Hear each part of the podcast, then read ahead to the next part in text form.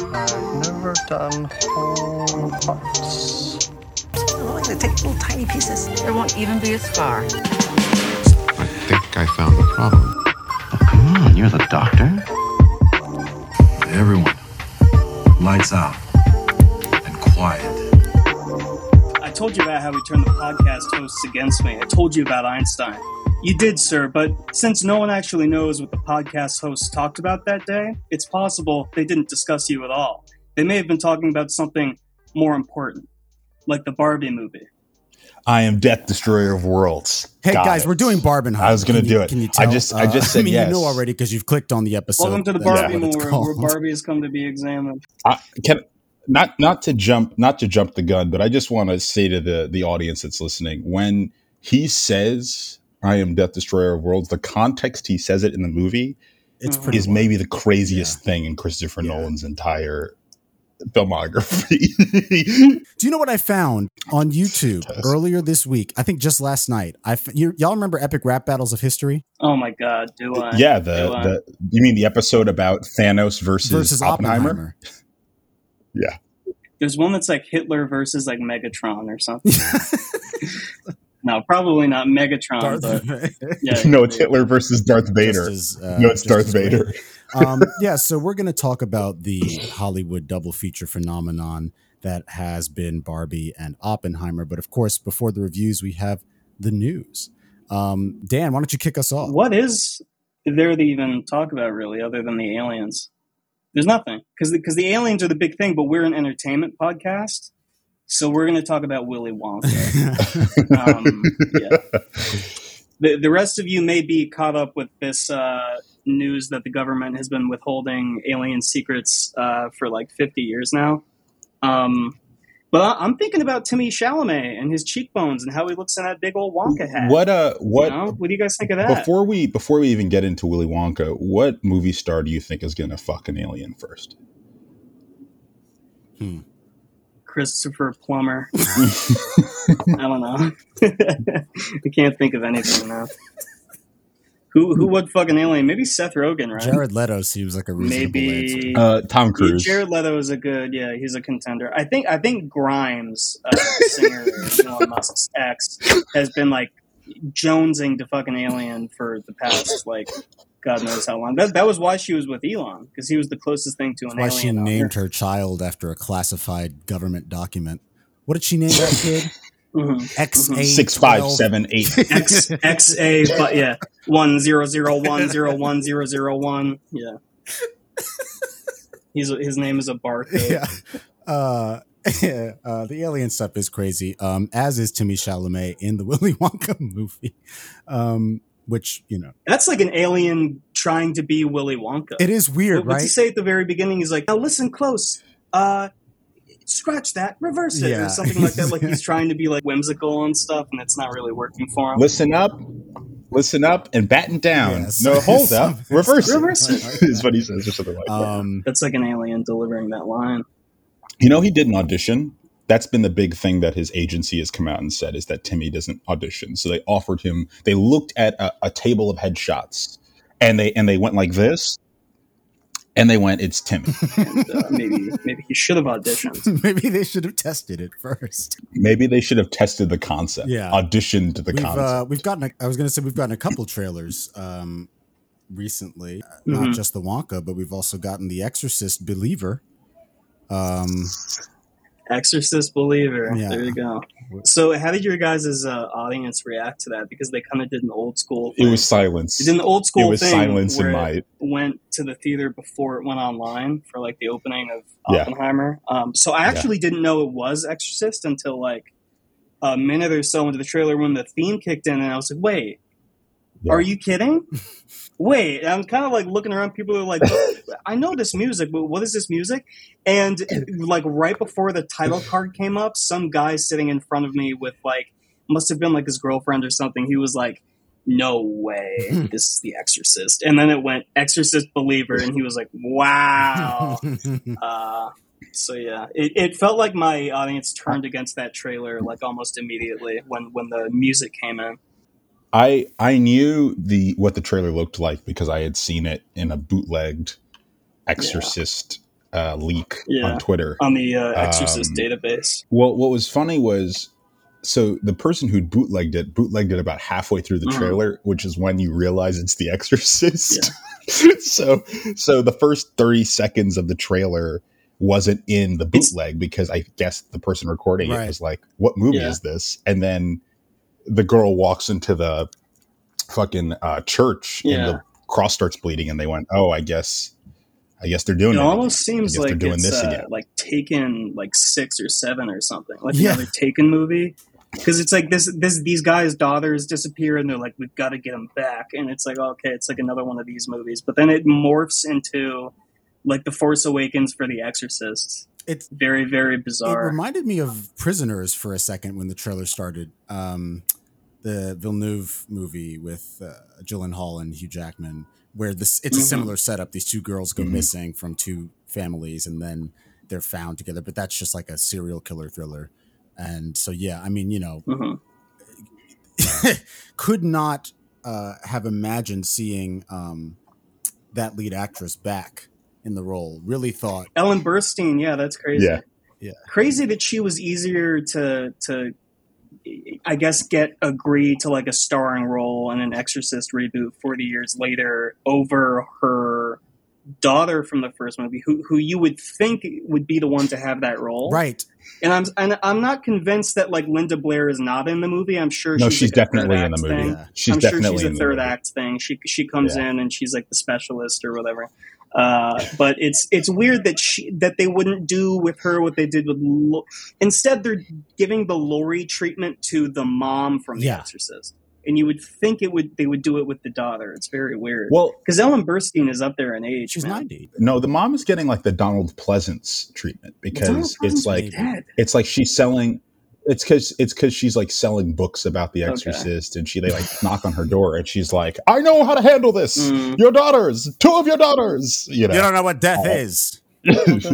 my my question is if your mom if your if your daughter had been possessed by a demon and it was the most traumatic moment of your life why would you ever interact with demon possessed I kids thought you were going to say, would you "Why not would you just write slam the the door Um, they probably I they mean- probably you know offer her some of that, man. I'm sure she's a few rent payments behind on her place in Queens, and they're like, you know, uh, well, what are you good for?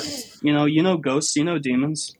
Want to come help us out? you think they're going to cg you know what's going to happen in the sequel because it is a trilogy i know you know this dan Mm. what's going to happen in the sequel is it's going to open It with a always is. cg linda blair as a kid I, I thought it was going to be like a Uh, CGI Max von Sydow, you know, like like falling out the window, or, or, or no, or no, Karras falls out the window. no no like it's CGI Karras like Yeah. falling out the window, and it's like from his back, and like as his body passes the camera, it goes Exorcist believer. like thirty years later, like fifty years later, however long it's fucking. what if what if they cg bring that guy back Karras?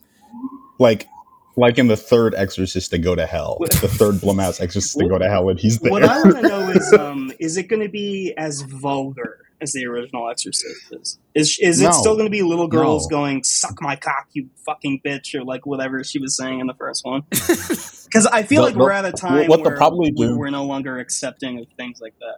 are we gonna my my my question along with that dan is will it be pazuzu doing It's double Pazuzu. rent payments on two girls body Mm, or will it be pazuzu and his buddy Right. pazuzu and pazuzu's son yeah.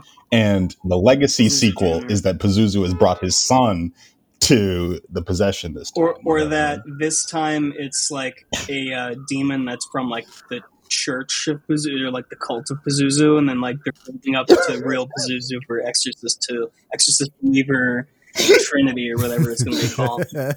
Um, God, isn't this so cynical? Isn't this so dark? it is. Like the the fact that it's just like kind of it's doing the same thing that all of these horror reboots are doing, where it's like billing itself as kind of a remake, kind of a sequel. It's like aping the structure of the first movie very closely, where instead of like Regan pissing at the dinner party and saying, "Justin, you watched it the most recently. Yeah. What did she say to the guests right before she pisses on the dinner party? She's like, "You're all going to die up there" or something. You're Oh, going to die up there. yeah. Isn't that what she says yeah, to the, the one is- guy? It is something like that. Yeah, you're gonna die up there. Yeah, they're they're aping that very closely with like having her piss in uh the church and stuff. Yeah, So it's it's kind of like how Halloween 2018 had the same structure of 78, and Evil Dead Rise Yeah. has the same structure of the first movie, and Tex- that Netflix but Texas the Chainsaw is kind between- of different, but you know, still the, The difference thing. between Evil Dead Rise and those movies, though, Evil Dead Rise is better than most movie, Blumhouse movies, is- that's for sure. is well, I mean, but also, but also, Evil Dead Rise is doing new stuff with the concept, even if the structure is the Mhm. same. You know what I mean? Like it's it's kind of throwing you new curveballs. The Halloween movie and what it looks like this movie look like just the same. the. Halloween that Halloween trilogy is so so very much just that Star Wars trilogy, but for horror. Even to where, like, by the third movie, they don't know where they're going to go with it. Right. They don't know what they're doing. You know. Yeah. Um, They should have had John Boyega show up and play the nigga with the glasses. they have John in the third Boyega one, show up in the first one, and you think is going to be really important, and like by the third movie, he Yeah, has like yeah. two or three lines. By the third by the third movie they have him playing a minstrel character. They're just like having him run around and be like, "Where's the white woman?" Yeah, Michael that- that. talks Let's now. Michael John talks Boyega. now. My, John Boyega is so mad. This is such a, a slide deviation. Um, but because we're not going to bring it on, or maybe we will bring it on the show, but We Clone Tyrone came out the same weekend as Barbie. They've been doing kind of the last gasps of uh, press junket before they run out of material in the act because the actors are striking. Um, and they asked Boyega to rank his the Star Wars movies he was in, and he was like sat there for a minute, and then was like, "Yeah, fuck it, I'll do it." And then he goes, and then he goes, "Force Awakens, Rise of Skywalker, Last It Jedi," depresses me. and he goes, "And that's my opinion." Last Last But Jedi is the one because- where he has the most screen time, isn't it? No, I don't think so. He has that whole. I don't think he has the most screen it's the time in Force Last Jedi. Awakens. No, he he's he's he's it's Force Awakens, and then I think he has the second most screen time in Rise because he has a full integrated subplot in Rise of Skywalker. So, uh, Wes, you mentioned that uh, actors haven't been doing a lot of interviews lately, and for those listening who aren't aware, that is an effect of the SAG-AFTRA strike. The actors, uh, 160,000 actors who are part of the uh, SAG-AFTRA union, just joined the Writers Guild uh, in strike against the uh, executives behind streaming services and major studios. Um, basically, you know, what it, what it all comes down to is they're they want wage equality, they want better residual protection for uh, streaming services, and they want protection against the uh, the use of their likeness um, with artificial intelligence. That's the uh, scariest which part. Obviously, right. That's That the is, very definitely. worrying part. Yeah. Now, Justin, let's let's get a time frame. You said that the you said that SAG joined the WGA after they had been striking for nine weeks already. Is that right? For nine weeks. So now Yeah. SAG is six weeks in. two or three. No, SAG is only about th- two or three weeks in. Well, the thing was, so in 2007, when the last writer's strike happened, they were at the back of the negotiating lineup. So Mhm. usually, um, based on the when the contracts go, the writers could be anywhere because the big three negotiate, right? And last time, the directors and actors settled, and the WGA were held out to dry, and they were striking by themselves. Um, so this time, they negotiated to go first, thinking that maybe all of the uh, unions would go with them, and the DGA struck a deal, uh, and the actors did not. Um, so now we're Yeah. we're here until conservatively September, but it could go Mm. to December. Yeah. And the Media Morgue stands in solidarity, of course, with these unions. And I specifically stand in solidarity with Fran Drescher, who I didn't know uh, was the head of SAG, and who is so fine and who still looks so good She's and is Fran just fine. a sexy communist. Yeah, she's doing great. Um, but yeah, she she's she's on the front lines, man. The nanny, she's the one holding it all together. Isn't that crazy? Dan and I, Dan and I were texting on the eve of this of SAG Yeah. striking, which, by the way, hasn't happened since I think the '80s. and that that conversation just kind of crumbled into talking about how hot Fran Drescher was. Well, it was it was us. What what it was actually was us being like, "Can we believe this is like essentially the not the last act of Fran's career, but like Yeah. the back end of her career is going to be marked by her being the yeah, the a of the- revolutionary, yeah. Yeah. Yeah. a renegade uh, icon It's- of union solidarity. what do you think? What do you think Mr. Sheffield is doing right now? The nigga who plays. him? Probably do you think jacking he's? off somewhere. he's probably organizing his sock collection. I don't know. I, He's I don't know. Wes, I, what did I don't you want know. the answer to be when you asked Dan that question? what did you think he was going to say?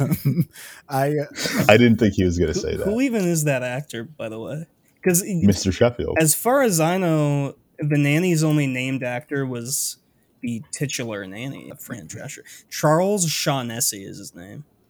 What's he been up to? hope you hear this. He's a silver Chuck. fox these days. He's looking good these days. Hey, uh, he was in the Hol- he was in the Disney Channel TV Halloween movie. Mom's got a date with a vampire. Oh, okay, good. it's a big claim to fame. That's a good one. He, I think Um, he's in. he I think was he's in Law and Order. Victorious. Okay, he was in Law and I think he's in Order Special Victims Unit. He Okay. won a daytime Emmy Award for Outstanding Performer in an Animated Program for his portrayal of Dennis on the Disney cartoon Stanley. Give it up. Ah. Give it up. Charles Shaughnessy. Wow. You know what? So I stand corrected. He's had a pretty legendary career.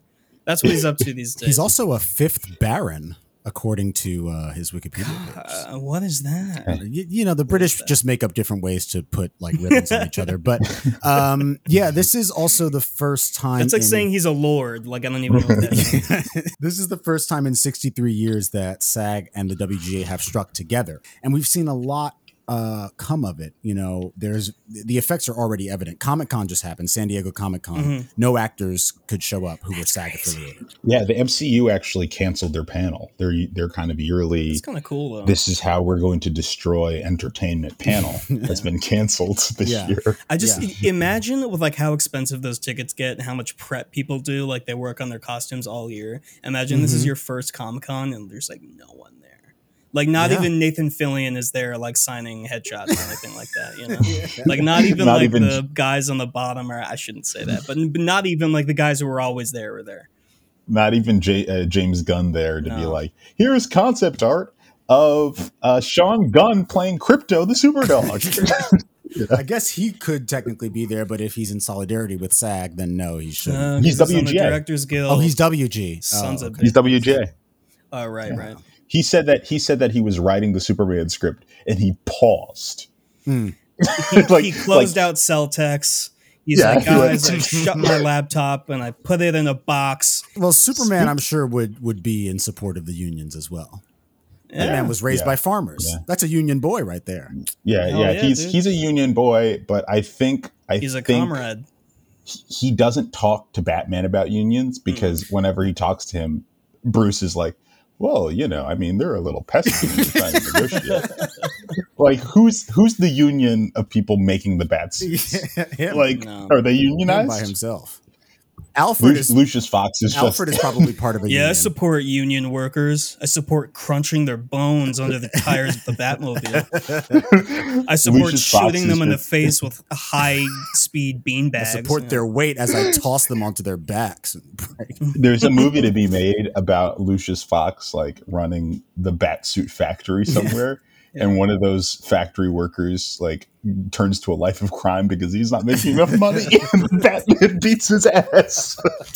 Batman always shows up whenever uh, Wayne Enterprises has to pay more taxes in some field. he isn't like that. It's an interesting link here. You're gonna cut. You're gonna cut Wayne Enterprises tax out.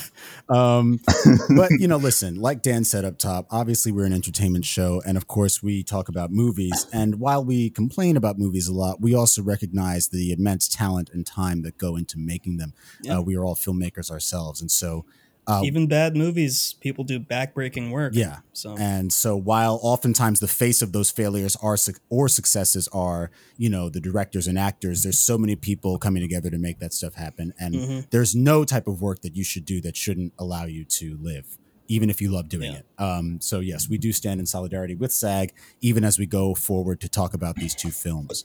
Uh, well, even before we get to the two films, uh, I think I think maybe the most important thing to come out of the last few weeks that we haven't been doing the show is that uh, you know Mattel has joined Mhm. the very important and lucrative business of universe cinematic creation. universes. um, It's only a matter of they're in- time. I mean, you know, I think when you watch Barbie, which is uh, on track to be the Mhm. ho- the fastest, highest grossing movie of all time, no movie has Doing made, I think, well. Five no i think it's $750. $750 a million dollars in one week very fast um, when you see those numbers obviously what you think is let's make a fucking polly pocket movie with lena dunham and that's what Dunham, they're doing Yeah. no, the first question I have here is, well, I guess it, it's two questions. Who's gonna play Polly Pocket? Number one, and number two, are are we in hell? Are we in hell? well Are we in the Lily ninth Collins. circle? Is this just like the seventh circle? We're not really at the bottom yet, or like where are we at? i don't think we're at the bottom yet Okay. i think i think in the last worse. week i think in the last week we've definitely sunk A rung. Yeah um holy shit man well eventually they're going to be doing multiverse uh toy mattel movies and they're going to bring over the cast from the gi joes from like 2006 Yeah, it's going to be Mattel Yeah, and. Hasbro, and yeah, Barbie's going to be on those are two Optimus different Prime's shoulder. okay. i didn't know that They are, but you know, wouldn't you believe it? Um, yeah, no, this is uh, it's weird, and it's not just Polly. Po- Isn't is uh, uh barney uh, Hot Wheels, Wheels? also involved in that? barney I think. there's a barney movie that's coming out with kaluuya that's But also they're not. the docket. Barney's not. no he is what he is Is he? he is yeah so mattel has been dabbling in uh, like tv and film for as long as i guess marvel has technically because because even marvel had those shitty captain america movies from the 90s Yeah. so, yeah wow, and now we're gonna get crazy. Barney. Barney's like uh, gaining sentience, I guess, deciding he doesn't want to Yeah. be friends with those fucking. People. But kids it's not gonna just be a Barney movie about Barney being Barney. He's gonna come to the real world and like discover, I don't know, uh, e- economic disarray and uh, global gonna- warming and uh, Fortune 500 companies polluting the environment. It's gonna, it's, He's it's not gonna- just gonna be a Barney movie. It's gonna be about how like Barbie was also about the patriarchy. He's gonna walk out of Bar- Barney Land and he's gonna find like Daniel Kaluuya, Barney who's the Land. executive producer on the movie, nice. like trying to get a syringe of heroin into his arm, and he's gonna go, no, "Whoa, whoa, listen, whoa!" whoa, you can't be injecting that into your bloodstream. You've got baby veins. You need to start with the thigh where the veins are much thicker. He teaches kids how to use drugs safely. Yeah. Hey, Gonna Kara, when you come to your wrist. Barney's house, there's no fentanyl here. No fentanyl here. Pure 100% Colombian. the, the, the funniest thing about this whole thing, the Mattel announcements happening, uh, or maybe the, the the dark thing about it is that this has kind of been a week of studios announcing the dystopian futures of their company. Yeah. So you know, Mattel comes out of the Barbie movie, and instead of thinking maybe we give more money to auteurs to make weird pitches on our products, they go, okay, we're making the fucking Hot Wheels movie. Yeah. That's one thing. And the other thing is, I think you sent this, Justin, that Disney is has cordoned off nine hundred million dollars of or nine hundred thousand dollars of budget to figure out how to um, hire AI uh, engineers. Yeah. Uh, Net- for the I think foreseeable future. Netflix is the one who put a number on it, but Disney is also exploring it. Is is one of the the and Netflix is the one I think who has hired or is looking to hire. Yeah, someone for nine hundred thousand dollars a year um, to yeah, I guess just figure that out. I, I mean, uh, cinema is dead, right? Like this is it. yeah. We're we're done. We're done here. Yeah. We had a good run. I mean, it's it's I mean- literally going to become the medium work. Yeah. We're going to just be talking about a dead art form. you know, we had uh you know, we had 70s horror and uh French New Wave and lots of cool stuff. Yeah, Martial arts Yeah. movies, we had Wong Kar Um, Wai.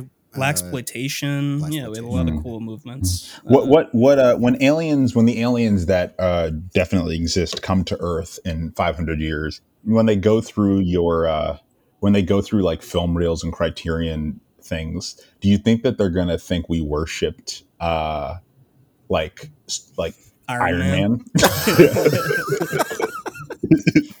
yeah. these were their gods, and, the, and these were their temples, and it's like Comic Con Hall H or whatever. it's just a burned out Disney Javits World Center. you know it's just Javits Center kind of does look like Oh, a, man. like a contemporary version of like an old temple in that way. Yeah. it does it does hyper modernist well speaking of god uh you guys want to yeah, talk about Barbie? let's take our first break and then let's uh, let's think about dying with Barbie.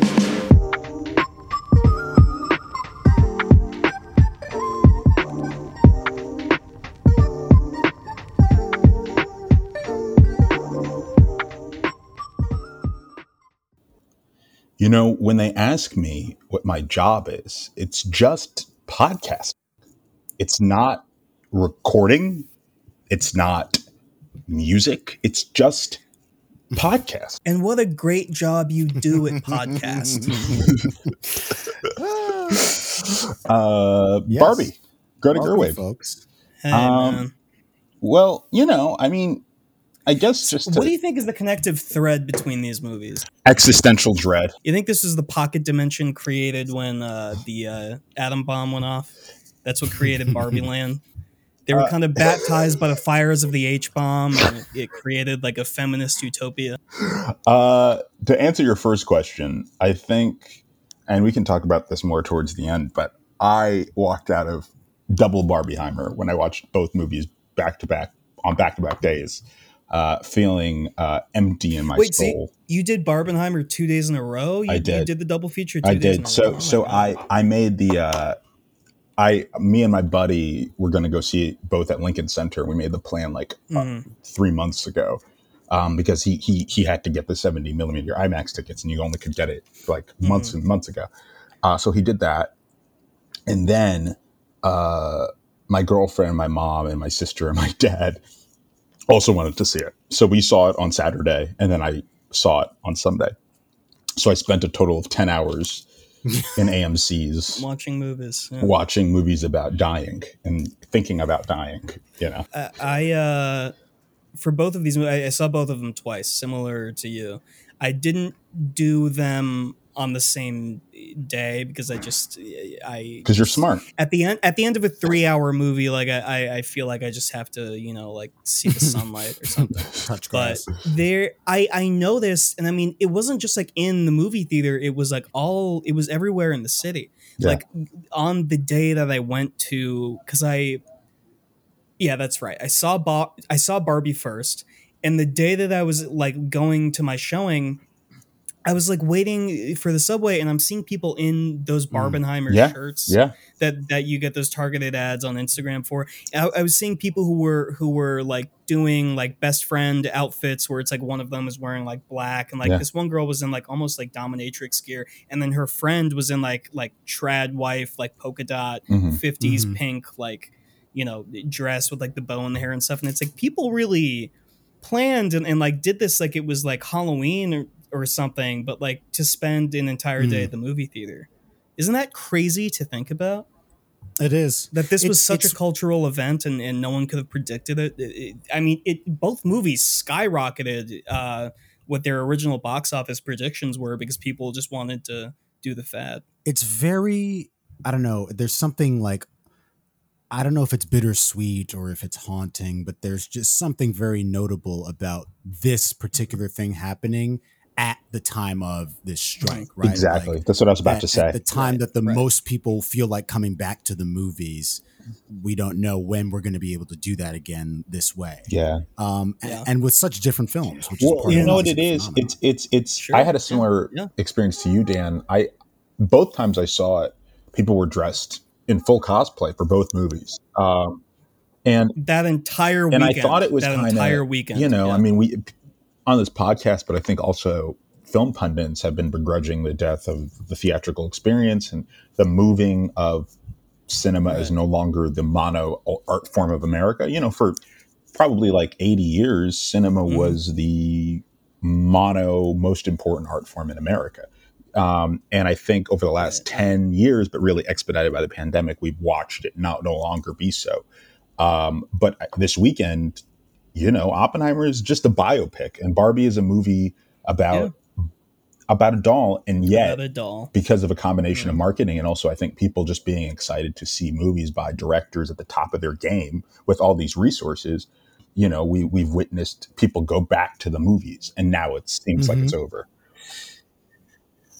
and it became this word of mouth event. And and isn't that like the most beautiful kind of thing where like just from word of mouth something becomes a big success? Because in neither film's marketing were they like referencing Right. the fact that like they were coming out on the same day or anything like that. It was memes and it was people making jokes and stuff and talking about how one movie was going to be uh, well, I guess they both ended up being kind of like existentially crippling in, in different ways, but like they were such tonally different movies, and the fact that they were coming out at the same time, people were like, "Well, we're gonna just do Yeah. emotional whiplash and, and do one after the other," you know?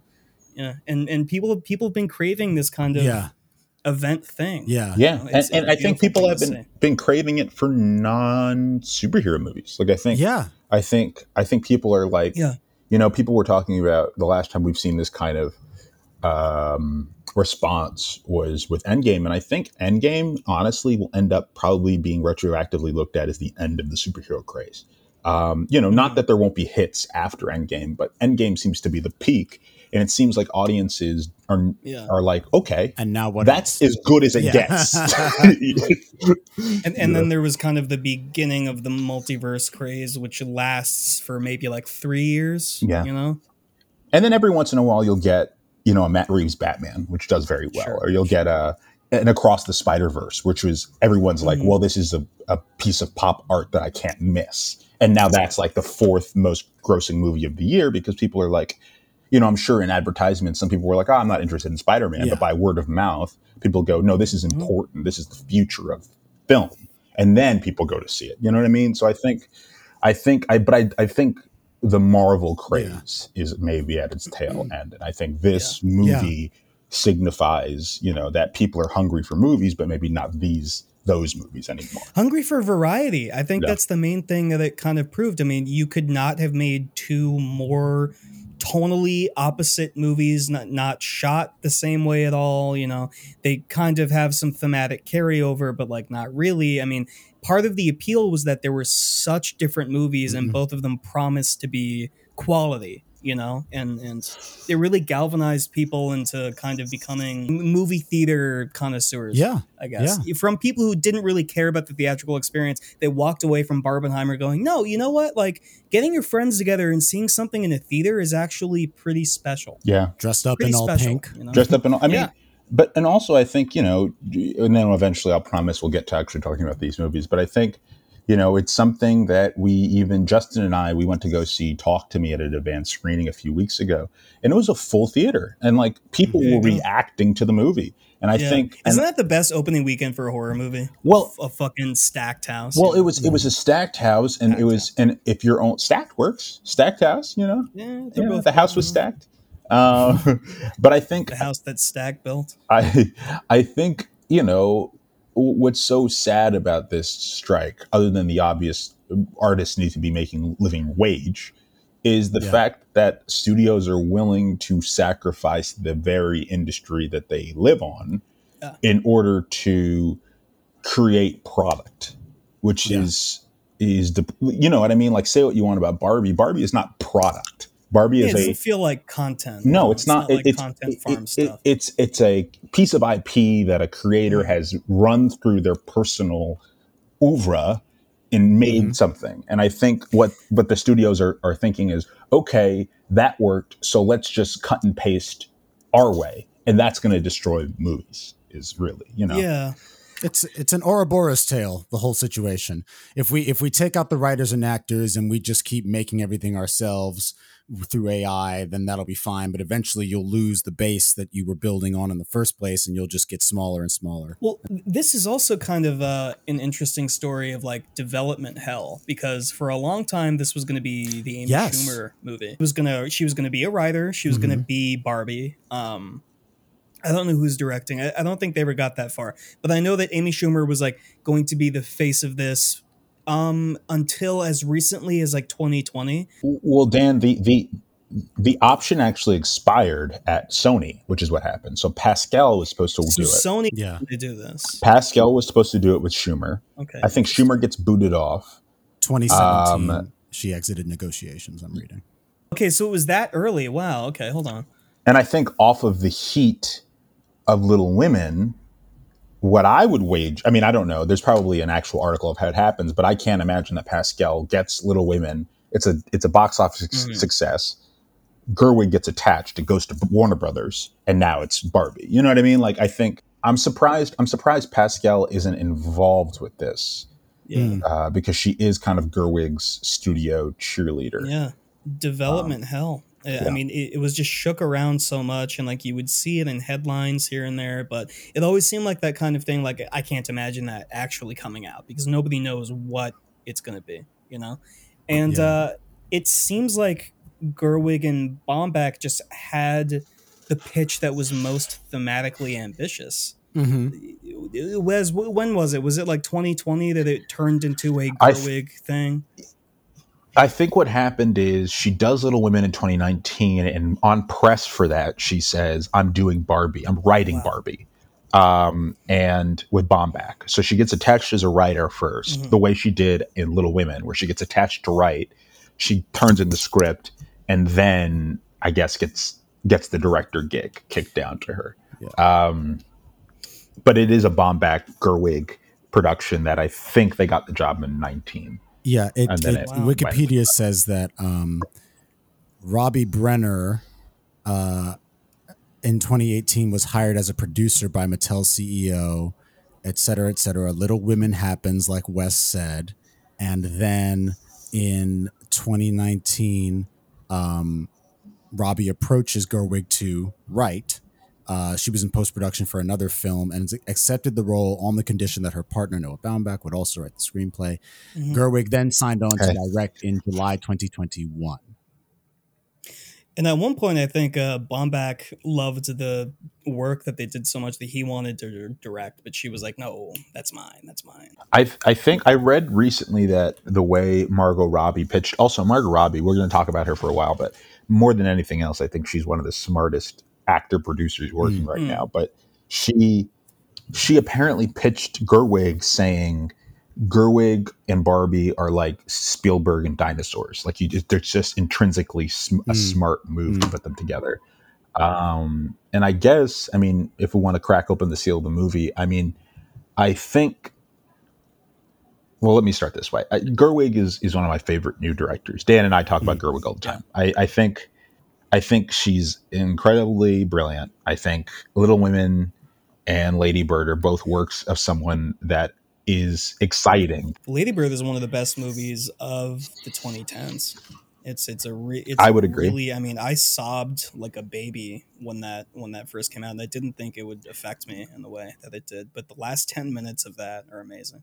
Lady Bird is a top three movie of 2017, which is like the best movie year of the last 10 years. You know what I mean? wasn't like 2017, also like Good Time and stuff? Like it's it's good time. It's Mhm. Get Out. wow, It's late. It, Blade it's Runner? Dunkirk. Blade Runner 2049.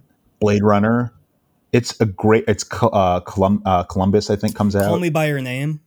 Call Me by Your Name is 2017. Yeah, it's it's an incredibly stacked year, and I think Lady Bird is, if not, two, And Lady Bird is the most three, personal you know of I mean? those movies, you know, of like the great movies of Yeah. that year. So And and I think I know you guys are a little bit more cold on Little Women, haven't seen but it. I'm I've seen Little Women.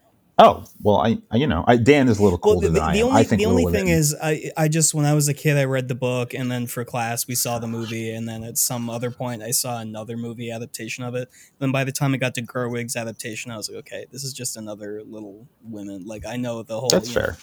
Uh, so it's I, I wasn't I- very fair to it. I, I, I I've seen Little Women like uh, it must have been like five times, but I and, I and I remember every time I watch it, I'm kind of struck by how um, ballsy it is in terms of structure, in terms of the choice to um, make the dialogue kind of uh, try to liven up the dialogue in a certain Yeah. kind of way. The way the camera moves, it's so lively. You know, there's a great shot of uh, Saoirse Ronan running in the past or in the future, and then it just seamlessly um, match cuts with her running in the past. Yeah. Um, and uh, I don't know. I think it's a really cool.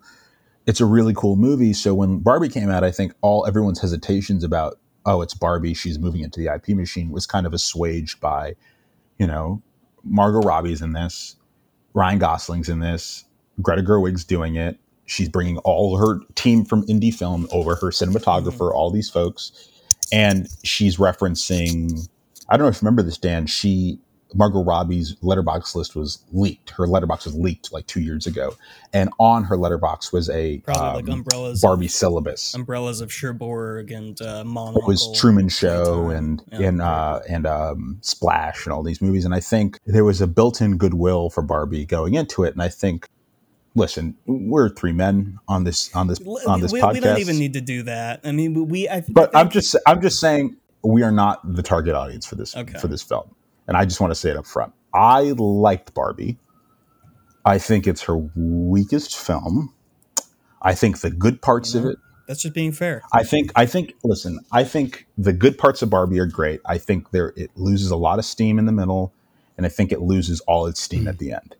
Um, I think Robbie and Ryan Gosling are giving great performances, but otherwise, Sure. I think it's Gerwig's weakest It film. is very ambitious for the movie that it is. Uh, like I said, Yeah. thematically, there's a lot going on patriarchy and third wave feminism. And what do these artifacts of the past, like Barbie, uh, reflect about our present? And that's all very interesting. And the movie's really funny. It's got probably the best set design of the year. Um, Oh, yeah. Ingenious choice to take the you know Malibu dream house kind of those little pink shitty like toys that you would see in little girls' bedrooms and like actually give them the big soundstage treatment, you know. Yeah. Um I agree with what you said about Axe, Wes, because I think by the time Ruth Handler, like the Ruth Handler Ex Machina thing happens, the movie is just straight up like not very good at that point. I think it I think the first 20 minutes are like almost 10 out of 10. I think the first 20 minutes are Yeah, I would so agree. funny. The Uh, Lizzo song, the Helen Mirren yeah, stuff. Yeah, all of those Yeah, actors yeah. are killing it. Um, by the time we enter the real world and it looks like a commercial in a bad way, whereas previously it looks like a commercial in a way that was kind of to the movie's credit. Now it just looks kind of like flat. And then the commentary with the board of Mattel doesn't really hit either because you like look at you know what the board is in real life and it, it's like four women and like five men and like Ruth Handler was the president for like 30 years and stuff and they're they're just some of that commentary is like not really working and you like Mhm. forget that those guys are even in the movie um Will Ferrell Yeah, they keep cutting back to them. yeah They keep cutting back to them later, and I'm like, oh Yeah. yeah, these Will guys. Ferrell's just doing Will Ferrell, you know. Uh, okay, I, the pros. I think when it gets to like the Barbies like trying to reclaim Barbie land by like manipulating the men and, and Mhm. like you know using their toxic masculinity against them, that's when I think the movie is really clever. hmm Like, w- w- When when uh, they're doing the whole uh, oh what is this? It's the Godfather. Oh my God! Can you start that over and talk over the whole thing? You know, like that's that's all. Can I watch The Godfather? Yeah. Whatever she Yeah. says. I feel like that's the point in the screenplay where it becomes the most personal and pointed, as though this is the part where Gerwig's saying, "This is for you ladies out there who've been on a dozen annoying dates with a man who spoke down to you." That's that's when the movie, I think, uh, we, where the writing is at it is is strongest. I think the movie is funniest in the beginning, and then I think it's the most clever in that little midsection, and then I think there's a lot of peaks and valleys surrounding that. Yeah. I um I, I I wasn't sure I really was not sure what to expect going in. I guess I knew that it was gonna be satirical some kind of way, but I didn't know like how. And I, or, and I, you know, like I wasn't, I just wasn't sure. And the only, the only Greta Gerwig movie I've ever seen, I think, is uh, aside from Lady Bird, is uh, I've I have seen Frances Ha, but that was so long ago. That's a great flick, it is. great movie. Um, Good movie.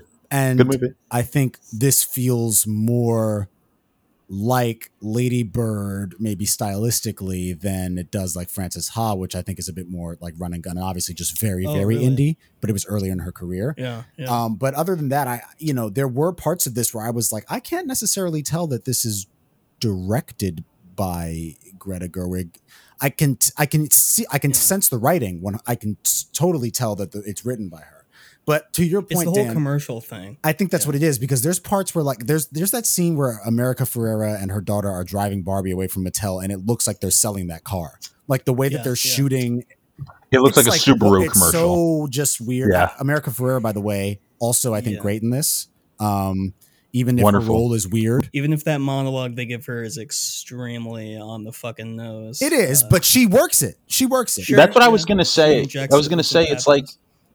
She takes she takes a monologue which is you know is essentially a bell hooks essay you know Uh, I Not mean, even. I don't even think it Not has as even. much. No, it's it's like something you would see on a on a t-shirt in Walmart. more I'm sorry. I'm so. Oh, I'm so sorry. I think it just doesn't have It's- as much de- like.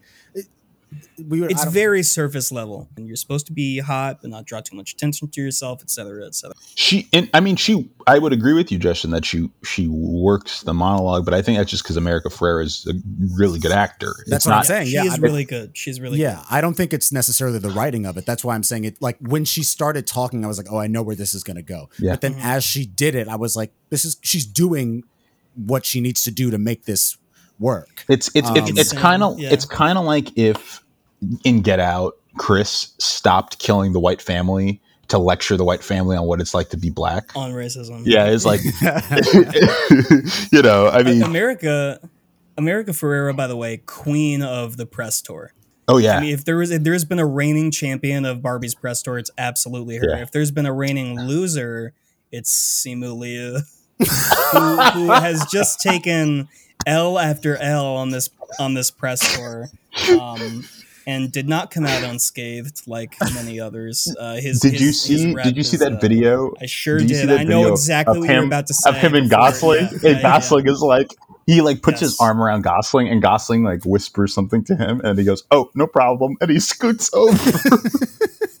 and he he went uh there there was one interview where he said um I loved playing in an idiot like I loved getting cast as an idiot and then America said do you feel like you were typecast yeah, and he didn't understand like yeah the joke. I that I what I love about the Gosling video is that there is there's no way to interpret that as anything other than get your hands off. Like there's nothing else.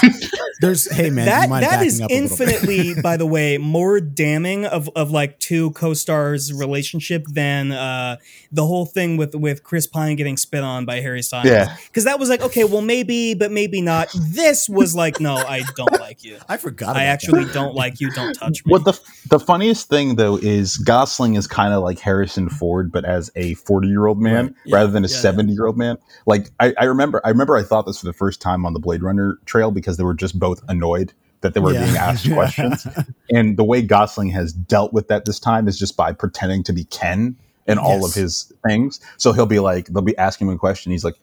I don't know, man. Like, I don't know what Ken would do. Ken He's would so do what Barbie would do.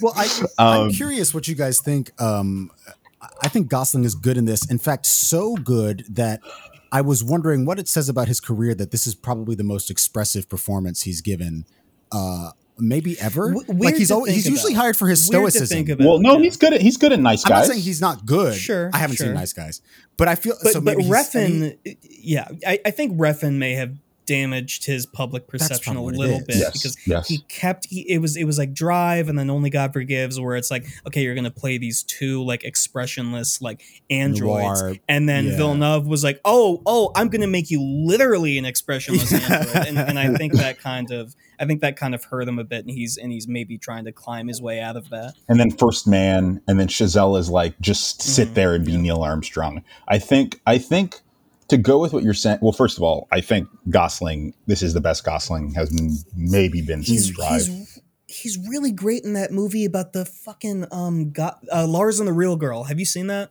Yes, He's really re- good so that. He's really good. This is what I was going to say, Dan. Is so I remember seeing Gosling for the first time in Crazy Stupid Love as a Okay. kid, and thinking this is the coolest, funny guy Yeah, yeah, ever. And the thing about that movie is it comes out the same year as Drive. So it's like Crazy Stupid Love comes out and then Drive comes out in the festival circuit. And it feels like those are the two twin poles of what where he could have went. Sure. And he went, okay, I'm going to do Drive yeah, for 10 years. You know what I mean? Yeah, yeah. And it feels like this movie is him returning to being kind of the weird funny guy. Well, like a which silly is, I himbo, think, man. Like, isn't that what we Yeah. all love? You know, is, isn't that what like I mean, I don't know. an A-lister in Hollywood wants to be doing? Just playing a silly himbo. he's now kind of getting, as all critically a lot, lauded things get, he's getting backlash now. People are like, well, the performance isn't that good. I oh think the Oh performance is pretty, is pretty spectacular. I want to do the think. America Ferrera dialogue, but like, it is so hard to be Ryan Gosling. it is so impossible to be Ryan Gosling. You got to be funny, but not too funny. You got to. You the, the the the moment where I realized he was giving an all time and I mean, I don't know. I don't know what the other performances this year are going to look like, but he might end up on our end of the year best performances list. But there's a bit. There's a bit where he he tries to kiss Margot Robbie. is is kind of coming Well, for his We'll get to it. a little bit. We'll get to it. So, so he goes to kiss Margot Robbie, right? And he goes, "That was great. Can we? Can I like come Yeah. over?" And he Yeah. does that whole bit, right? And To she's like, "No. I don't want you in my house." And he and he's like, and he goes, "Okay, no problem." And then she goes into the house, and they cut to above, and he's by himself, Like walking away. and he puts his he puts his hands into his pocket, and he does. He goes, "Nah, I can't stay Yeah, tonight." yeah, and he does yeah, a little yeah. dance, and then he walks off. He plays it so off hard by to be himself. Ryan Gosling. that sucks that people are turning around on him, man. I hate that. I thought everyone yeah there's loved there's been a concerted well i think it's that he is usually the first person they mention in Mm, reviews sure, yeah. and i think people are like well clearly it, this is the margot robbie Right. show which i mean we can talk Well, about it I there mean, was obviously there was that tweet right that kind of took off where it's like uh, Barbie's all about how like hard uh, about how like women get like overlooked and stuff, and like we're all talking about Ryan Gosling instead of any of the female cast. I think that's maybe what started that Probably. chain reaction. yeah Um, Margot's great.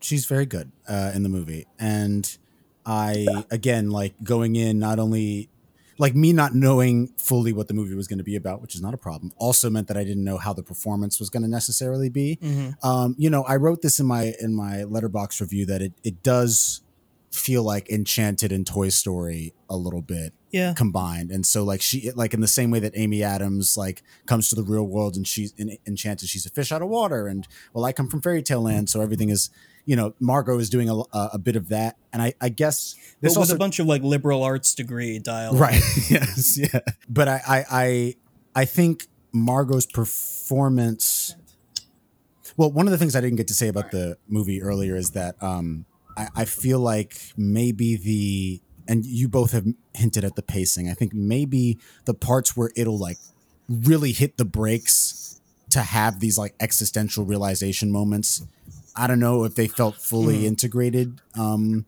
for me i mean like there's there's that scene where she's sitting on the on the bench and she looks over at the old lady and they have that moment she's like you're beautiful and the old lady's like i know it. I love that. That's the scene. costume I love designer. that scene. Oh, that's the it? costume designer No, no, no. She th- that was the costume designer of of like a bunch of older movies. And was she not the costume designer on this No, not on this movie. No. Oh, It- interesting. it- she was the um costume designer on uh that was Anne Roth, uh, and she is like a legendary Hollywood costume designer. Hmm. She did uh Ma Rainey's Black Bottom, The Birdcage, wow okay um Midnight Cowboy. That's the big one. okay She did the Okay. she did the costume design for Midnight Cowboy. got it Okay. and and margot robbie's dressed like a cowboy in that scene so Mhm. maybe that's part of the yeah i i i just to jump off what you were saying just about the physicalities and i'm going to ask at the end of this i'm going to ask you guys who your favorite non margot robbie barbie slash non ryan gosling ken was but I'll, I'll wait on that um, but but uh the thing about margot robbie's performance a she's never given a bad performance she's been in plenty movies that we were like okay Yeah. uh, but but she's I don't think I've ever seen her and been like, wow, what a shitty performance. I think she's always pretty top notch. Um, even down to Babylon last year, where she's just on screen for almost every scene in a three hour movie and is killing it. Um, but I think I think the thing about this performance that's so interesting is that um, it's maybe her first movie star performance since Harley Quinn. Like it's Mhm. the first time she's had to use her persona Right. to power the movie. Um, and I think she does a great job. I mean, I think there's her, her my favorite scene with her uh, is not even a scene where she's talking. Is is the scene where America Ferrera is talking to her, Mhm. giving her the speech, the the the AP. Um, women's studies professor speech Uh, yeah yes, but but but but she's the camera just kind of sticks on Yeah. her face, and she's. I had an acting teacher in college. I promise I'm going somewhere with this. Who said if an actor can blush on camera with no impetus, with nothing, with no physical thing given to them, they're an incredible actor. And she just she's just sitting there, and her cheeks Mm. go red, and you're like, Amazing. you're like, this is such. She's, she's such a good yeah, she's actor. really good. And uh, I don't know. Of course, the physicality to, to be able to go down that slide Yeah. is a lot of oh core yeah strength. you know what I mean? you even think about that Uh, yeah you know, she's kind of doing a Buster Keaton thing when she falls Mhm. into the car. she's doing that like stiff Barbie thing when she sits down and she goes, "I'll just wait for a more leadership oriented Barbie to fix this whole thing." And She tips over, yeah. like, tips over. Yeah. Do you remember when she says, "How am I a fascist? I don't control the flow of commerce." Oh my god, I railway." love that line. I love I- that fucking line. I like that the Barbies are they come into the real world and they're just like they know everything. Like they're just like politically astute. They know everything. And the Kens come in and they Yeah. know nothing. they come in, come in. The the best uh, Uh, Gosling line comes from from that moment you're describing where they first enter the real world and they see like they see like a Hooters ad or, or like I think it's like a, a like Miss Universe pageant ad Yes. where it's a bunch of women Yes. in swimsuits. And she goes the the Supreme Court, and you hear Ryan Gosling just off camera go, "They're so smart." He's he's darling in this man. He's really good. There's there is it not when he when she tells him she wants to be his girlfriend, he walks out of camera and he goes, Sublime! Yeah, Thank you for reminding me of that because I laughed. That's the hardest I laughed in the movie, and I couldn't remember what he said. So- I like when he's putting his arm up on that uh, little like Western swingy Yeah. door thing, and he's like flexing his bicep while they're his talking, Mojo you know? Dojo Casa House. Yeah, Well, you know it's interesting because 15 years ago, that maybe 20, if they made this movie, that would have been Brad Pitt, probably. Um, Yeah. and Yeah. uh, you know, there's a lot of actors that have come along that have kind of done the Brad Pitt thing in different ways. right. Uh, but Ryan Gosling definitely, I think, uh, there's a lot of other people who could have played this Ken. I mean, Chris Evans' brother is in the movie. Scott Evans is one of the other Kens. Yes, Scott Evans. Evans maybe Yeah. could have done it. Um, Channing Tatum You could have done a He's it. not a song and dance man. The same. In- Channing Tatum was the one I thought of. Yeah, you know, it could have you know been who was a pretty good Ken was uh, Michael Keaton in Toy Story three. Pretty, pretty fucking funny. Okay, that's Michael Keaton. Did you know that? Wait. Oh, He yes. was. I did know that was Yes, Michael and he actually is a great performance. fantastic in that movie. Um, but to answer the question that you that you previewed, Wes, my favorite non Margot Barbie is probably Issa Rae. I think she's just, She's so Brilliantly hot in this, and dude. she also looks great. Yeah, She's it's so it's, hot. it's, it's insanity. I, I was watching the movie and I was like, this is that's that, This this, is is, like this is Like, like top five like best women have ever looked on screen. yeah, but I gotta I gotta say in a movie full of you know hot people, every- everyone looks great. I really love how much time they give to Hari Nef and how Mhm. they doll her up, and they me too. and they have that would have been my Ryan pick as well. Gosling uh, have that moment where he takes her glasses off and he tells her that she's beautiful and Mhm. she kind of like blushes and stuff. It's such a perfect moment. Um, I like that she's not only the Doctor Barbie but the DJ Barbie, Mhm. and it's like you know trans women are powerful and they can do anything. You know, Hari Nef, what a really really cool messaging. what a glow up for Hari Nef. She I mean, looks like, amazing. She looks so, incredible. well, first of all, not a glow up, not a glow up physically, but like a Well, that glow too. up career wise. Like she she does Assassination Nation as like the fourth lead, like six years ago, and is now maybe the third, the third most important Yeah, Barbie in the third, movie. third you know? build Barbie. She's awesome. behind.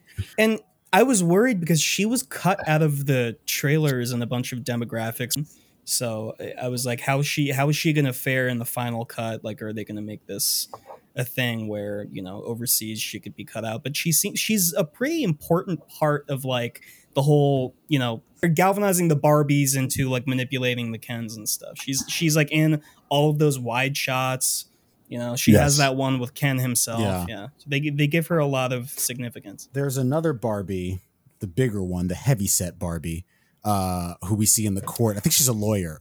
Um, Can I say something? I don't know the name of that actress, but when I was seeing her, when I saw her, before you say whatever you're about to say, when I when she popped up on screen, I immediately thought of um, Nikki Blonsky from Hairspray, and I've been wondering where that actress has been. Maybe she just stopped, but like Good, good. it would have been cool to to to bring her back. Anyway, have Wes wants that. to know what evil cool? Dan is. No, gonna- it's it's they for for all the you know meta like jabs they make at Mattel, they make Mattel look really good here because Mattel Oh, Mattel absolutely. has They never done a disability Barbie. There's a Barbie in a wheelchair. Mattel's never done that. yeah. Mattel has never done a plus Yeah. size Barbie. The Barbies Nope. are nowhere near as diverse as we see in this movie. Like Barbie for the Nope. first like 30 years was some like housewife, you know, white blonde lady who like took care of the kids and had like an iron ironing And they also- feature, you know, like and they and they also didn't they didn't i mean this is uh, giving greta gerwig the credit she deserves but like in the not that I'm an expert on Barbie mythology, but in in in the Barbie lore, the black Barbie has a different name, and the Asian Barbie. The Black Ken has a different name. Maria was Yeah, they're all like Cameron. like there was a con- there was a of course uh, uh, there was a there was a there's a there was a concerted effort from Mattel to ensure that you knew the black one wasn't Barbie. yeah. And I think the strength It's of this man. movie is that it's ju- they're just all Yeah. Barbie and they're all Ken, which you know Except Good. for Alan, Michael Cera, by the way, a sleeper, great performance. Yeah, in it this is. It movie. is So very good. I'm always prepared to You be know who- annoyed by him, but I found him quite funny. I in keep this. forgetting that You he know who is, exists, and then uh, he'll be in like a big project. Like I hadn't thought about him for like five years, and then he showed up in Twin Peaks. I was like, "What the? F- oh, you're Yes. you're you're still working? Okay." Shows up in Barbie. Oh my god, you're still working! Like, what what are you up to these days? it was originally uh, it was originally Jonathan That's Groff. Crazy. No, Okay. he, he wouldn't have been as good. No, he, I he's think he's too You like needed the he Sarah- just looks like another Ken. Like he Yeah. may as well. yeah, yeah, Yeah. yeah, Are you saying Listen, He needed the Michael awkward- Sarah knows the roles that he Yeah, gets. he does. Um, I uh, I, I want to give a shout out to Wagwan Ken, the uh, Jamaican Ken, uh, played by Kingsley Benedict. Kingsley Ben-Adir, who's also Super Skrull. Did you see the uh did you see the the weird like um like Malcolm X moment that they gave him at the end when when Ryan Yes. Gosling Ken gives him the fur coat and he turns around and he says like we were we were slaves this whole time and didn't even know it or whatever he says. I'm like Did you Put hear him away. say Wagwan? Do you hear him say Wagwan? I didn't hear that. he did say Wagwan. like it's like four people are talking and he says Wagwan. it. He like sneaks it in. Um how do you feel Uh, about the musical numbers in this? I mean, mean, that first musical just in number terms is of the- gorgeous. First musical number is like perfect. Yeah. Where, where there's I like those- the I like the Grease the Grease Ken one where they go into the oh, uh, that one's the, uh, awesome, stripes. dude. When, when part I'm of it is just is Ken. baby Yeah, blue. I love how that looks. Yeah.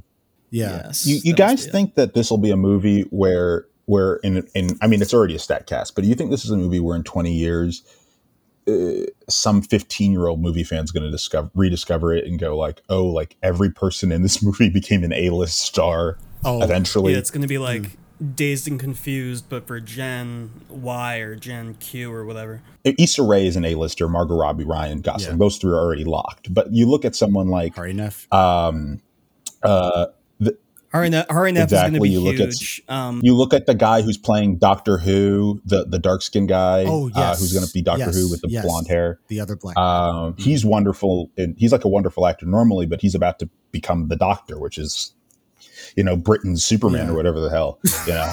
Uh, I, I wonder if if Mattel will retroactively deliver on some of the promises of this movie. If they'll do like, you you like a almost have to. disability Barbie in like a wheelchair, you know, or something. I'm sure. I'm sure cool they will would. if there's a buck in it. Yeah, well, I guess that was kind of the whole message that Will Ferrell learns at the end, right? Like, oh, well, we can profit off of Yeah. uh, depressed people by representing them in Barbie form. right yeah So- which which i think ultimately like to talk a bit about the ending of the movie um i don't know there's a point you know where i guess where you subvert so much that you don't have a foundation anymore and i'm not sure what the takeaway really is except i guess that like humanity is beautiful or well specifically womanhood but barbie chooses to become a human woman. So i guess humanity and Right. womanhood through their through their struggle and strife they are also beautiful. And obviously we have that whole montage and the billie eilish song and then she goes to her gynecology appointment great end i think that is a great joke to end the movie on i Yeah, laughed it is. but sure. uh, I do also just think like, what what's the what's the I'm- I'm- takeaway? I'm not really sure what it's saying when we get to the Kens wanting some kind of like representation in government, like to have one of them on the Supreme Yeah, Court. I had a And- question and, they about basically that. just flat out say No. no, and like maybe one day, maybe No. one day you'll get as much power as women have in the real world. I, I like it's that's a funny gag in the moment, but then you think about it and it kind of like unspools the rest of the film, yeah. I, I mean, Yeah. this is- Yeah. and I was Yeah, I was this. I went to see too. this with my. I went to see both these movies with my girlfriend actually. Uh, we, uh, but in the in the well. ride home, Nice. I was saying like obviously, like Wes said at the beginning, I, I'm not the target audience for this, and I don't necessarily expect that this movie, sure. which is called Barbie, will really care too much about how the Ken will speak to me. A Ken. Well, we are Yeah. getting a Ken movie. We are getting a Ken Great. movie, But- that was announced. Was it actually announced? It's probably on that list. It was What's, he, announced. what's yeah. he going to be doing? Going back to the real world? he's gonna he's gonna solve racism. It'll be about a black Ken. you do just wonder like wh- they have that scene where where Barbie tells Ken like you don't have to exist to be my boyfriend. Like it's fine. And then this movie just doesn't necessarily have the time number 1 and maybe also the interest in exploring what else that's going to look like. So I guess that's the sequel. But yeah to to you would think that if you're in a created world and you have the opportunity to set up a paradigm of uh, equity that you wouldn't just be like, ah, we'll we'll just make this the inverse of the way it is in the real world, so and women will stay in man. charge, It's so weird. and you guys will maybe figure it. You you'll get Ken's suffrage, Ken's Yeah. suffrage in the future. I don't know. I, I I do think that this movie ultimately, like, beyond just being like, oh, this is a woman's movie, I, it feels like a very post millennial woman's film specifically yeah, yeah. because I even when America Ferrera is giving that monologue, I can't imagine. Barbie's been around for a while, but you know, I think like if a if a 25 year old woman brings her 50 something year old mom to see this movie, the mom is probably going to be like, I mean, all right, like who knows how much the mom is going to relate to everything that's being said. I just remembered what the Will Ferrell line was. He said, "Doesn't uh, you know insert blank here remind you so much of female agency? Something something about Yeah, Barbies." yeah. And and that just really felt like I don't know, like like the, these like terms that we all grew up like seeing on like Tumblr and stuff, and then like maybe you say it to like an older person, and they're like, "What? What is that?" You know? Yeah, yeah. to So I- kind of like back up your point. no, absolutely. I think there's It's a some of post this- millennial text. that totally feels yeah specific to that generation which i i wish wasn't necessarily the case because we do have a really i think the Rhea Perlman performance is quite beautiful even though She's great, yeah. she just becomes Even though it's like weird, god at the end And yeah she's like Even though she's she's got which is Ruth my time. Handler, No, ex I'm not going to say it. I want to have I want to have a career. Never mind. Go on. Um, I, I've been kind of straddling a, a very a very careful line this whole. Uh, Yes, Justin, I was telling Wes about this right before we started rolling. My big fear of this episode is that we're going to end up in a compilation of guys shit talking Barbie on Talking podcasts. Of which there are already, I'm sure, very many instances of. So Well, we're on I'm our p's and those q's, though. We've been nerds- good boys. We've The- been good boys. Those two nerds who uh, who dressed up and said that uh, Robert Downey Jr. was Yeah. better in Civil War than in Oppenheimer. Remember that Yeah. guy? Remember that? Well, well, no one will be bigger clowns than those guys are. So I, th- I think we Right. at least have that. Going you want to invite them on the media Yes, I do. I would love to talk to those guys. just want to get inside talk your minds Yeah. um Uh, I guess Yeah. to I guess to wrap this up, my question for you guys is, um, what piece of Mattel IP do you want? Because it seems like they're just giving them away. So Oh. Let's see with a quick Google search. We'll i we'll you- pull up yeah let me see what Mattel IP, our brand portfolio, Mattel Incorporated. Forty-five more toy movies as IP and nostalgia trend continues. Oh my god. yeah Okay, Uno. They're gonna Uno. I, I, I already have a pitch for the Uno movie. You can't have it. You can't Magic have it. Eight Ball, Masters of the Universe. I'm surprised does not already have a movie. That one's Hot no, that one's greenlit already. Thomas the Tank Engine. That one's greenlit. Rock'em Sock'em Robots. Oh Let my me fucking shoot that, man. I'll shoot the fuck out of a Rock'em Sock'em Robots movie, dude. I'll knock that out of the park. A Thomas a Thomas Yeah. the Tank Engine horror movie. when when a- the rights revert uh, to public domain, I'm sure we're gonna get that. And it's it's gonna be like a bulbous. It's gonna be like a Cronenberg monstrosity, like a face coming out of a fucking big metal tank engine. Uh, but yeah, let, let me do that. Rock'em Sock'em Robots, dude.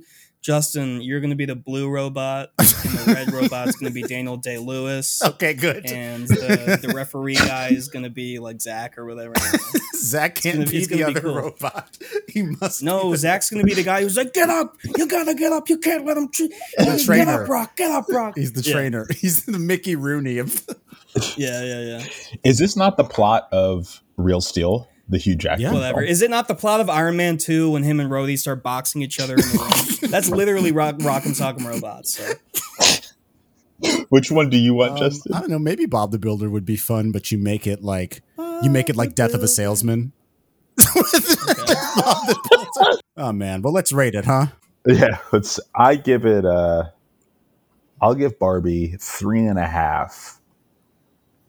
Um, Barbie monoliths from 2001: A Space Odyssey out of five. Three female agencies out of uh, five I am Kenough hoodies that have already sold out on Mattel's website. I want one of those, bro. I saw that. I, I kind of wanted one. They're sold I kind of wanted one for a second. They're sold out though. Yeah, of course they are. I'll be wearing that to work in the fall. Uh, I'm hip. I, I, yeah, I'll give it. Um, How do you do, fellow kids? I'll give it three uh, twisted Barbie hip sockets out of four. Shout out to out of out of five.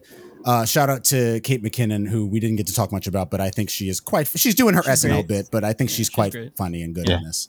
Um, yeah. Yeah. All right. Listen, I was looking respectfully Enough. throughout this movie. At who? At, at Miss McKinnon? Well, for a second there, yeah.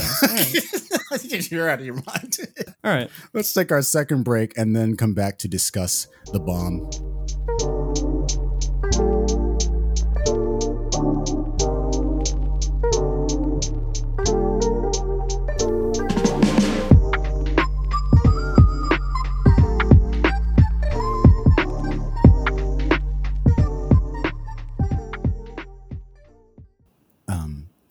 Don't bring the podcast recordings in. I don't. I don't know. Drake, Drake, where Very is the good. atom bomb? Very good. Uh, welcome, Oh, folks. man. We're back to talk about Oppenheimer, directed by Christopher Nolan, uh, released, of course, uh, as is the whole phenomenon, the same day and Yeah. date as Barbie. Um, so this is based on the 2005 biography American Prometheus by Kai Bird and Martin J. Sherwin, which I do, after watching the movie, kind of want to pick up. Um, uh, and it chronicles the life of J. Robert Oppenheimer, who, if you don't know, uh, ended the Mhm. world by uh, splitting uh, by um, creating uh, nuclear weaponry. Gave men the power to destroy themselves. Isn't that such a Nolan line? It is. You gave them the power to destroy themselves. I have to know if that's from the book or if Nolan was just That's a Nolan line. Okay, That no, I'm cooking with this. Nolan was like, I'm spitting with this. I've been, he's been waiting to write that. He's been waiting to put that in a script his entire life. Justin, you know what you could have done? Being a podcast host is no indicator of wisdom. I could have done that. I also could have done uh uh uh once it's once it's recorded, nuclear nuclear war, perhaps all war becomes unthinkable until somebody builds a bigger podcast. Until a bigger shrimp fries this rice. this podcast isn't just self-important; it's actually important. hmm hmm Uh, Very cool. so I think. I, I think we should Yeah, talk about the most important thing Yes. first, which is Benny Safdie is that as a best Is- supporting actor nominee. well is Robert Downey Jr.'s hair actually receding, or is that a hair piece? I think I they think put a there- I think on this is a movie full of hair pieces because Alden Ehrenreich is way too young to be received. No, no, no. His hair is really receding like that. Are you fucking kidding me? That is so That's tough. up, man. Whoa, guys! It happens to everyone. So fucked up, dude. You ever think about receding hairlines? Lots of great supporting actor uh, Yeah. nominees, uh, potential Absolutely. nominees to come out of this movie. Pretty much the entire cast from like Dane DeHaan all the way up to Ben Affleck's brother. What's his name? Casey. Casey. Yeah, Casey. Um, all the way up to Casey. You know. Yeah, I, I I'm curious for you guys. I mean, I remember Dan when the when the trailers first started coming out. You were pretty vehemently upset at the concept of this film. So, how were you going in and then coming out? D- do you want to know why?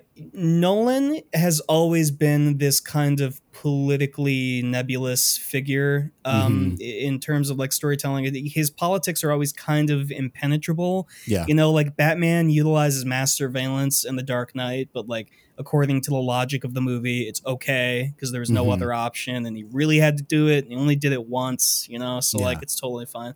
Um, so I'm like, okay, he's making a movie all about one of the most evil men in history, and he's notoriously like a hero worship kind of guy. yeah. You know, and a self insertion uh, type of writer as well. Like Sure. Yes. Yeah.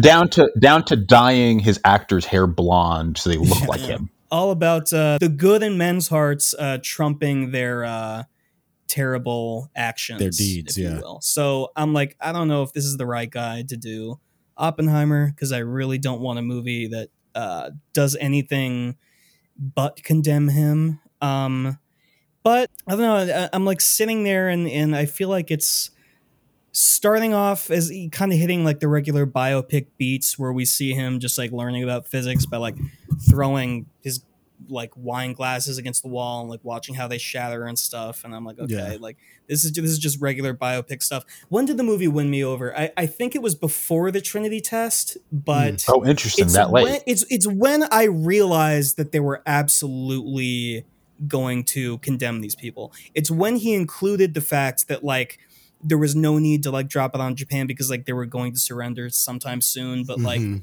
It seems as though at this point he just wants the fame to like justify how much of his life he's like sunk into the project. And it's like okay because that's real. Like that's the real oppenheimer. So it's, it's it seemed like he was being fair and then you kind of catch on that like this is gonna end with like him really being condemned. And um not that the movie couldn't be interesting without that but i, I was glad that like nolan's worst enemy wasn't himself this time Yeah. you know I- I- because he gets in his own way quite a bit I think, I mean, I would agree with you, Dan. I think I was won over a little earlier.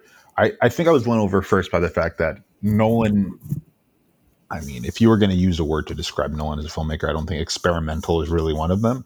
But he was really, really stretching with not just time cutting, but in terms of, you know, the atom is spinning in front of Oppenheimer's face when he's Yeah, sitting in his bed. And, and then you get into, um, you know the, the cross cutting is kind of a thing that Nolan's always been known for is intentionally um holding withholding information over time, sculpting in time right Yeah, and sculpting in time is a great way to put using it. But time I think, like clay Yeah. but I was kind of shocked at how loose Nolan was making Yeah. this movie. His filmmaking was really loose. Uh, the, the, even the camera is moving all over the place. Um, The actors felt like really settled into their roles. It didn't feel stiff. Um, So I think as soon as, honestly, I think as soon as uh, Alex Wolff, uh, Zach's um, nemesis, Yeah. runs out of the barber with the with the newspaper, I was won over um, by the Mm. movie. Um, Mm. and I and, and, you know I was kind of with it throughout for the rest. Did you know that the um that Josh Hartnett plays the uh the other physicist Yeah. who, who's like accused Oh, of yeah. like, communism and stuff? I have not seen that man since Halloween uh H twenty, where he plays Laurie's daughter, and Michael Myers like he, he does. Does he kill him with the roller skate, or is that how he kills Joseph Gordon-Levitt in that movie?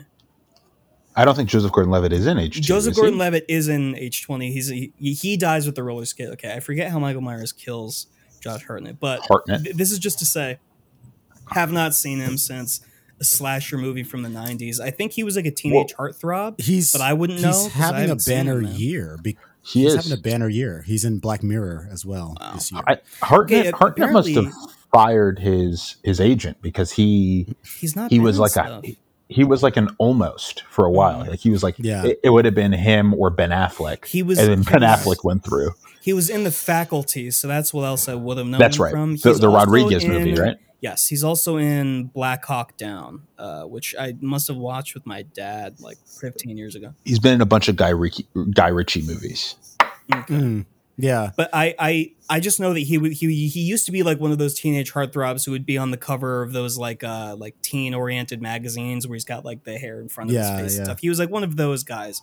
Um, and ha- haven't seen him since that Halloween movie, or, or at least that's the main thing I think of. So it's really funny that he's in a Nolan movie. Even crazier though was that Harry Styles was in Dunkirk, just like casually. Yeah. Well, So- Well, And Nolan seems to love his like little teenage heartthrobs and like putting him in his historical epics. Which is very funny. well, I mean, Heath Ledger is kind of the original version of that, right? I guess, It's yeah, I guess. he's a he's a heartthrob for Yeah, years, and then Yeah, he's prove the himself, Joker. yeah. I uh you, you do you um, do your pretty boy stuff for like the first five years of your career, and then it's like okay, I, I gotta Nolan do a pulls good you. time. I got to do a good time, Yeah. or I got to do a Dark Knight or something. Yeah, um yeah, I I I I was feeling similarly trepidatious um and uh, I think the first hour if not the full first hour, at least the first 30 minutes, I'm like why are like he's getting bullied in college? Like I don't care about that. Yeah. Like you know, he's like you know, he's standing there with his mussed up hair looking like, you know, uh, Mhm. um uh Frankenstein. It's it's it's Edward Scissorhands. Yeah. yeah. maybe not necessary, but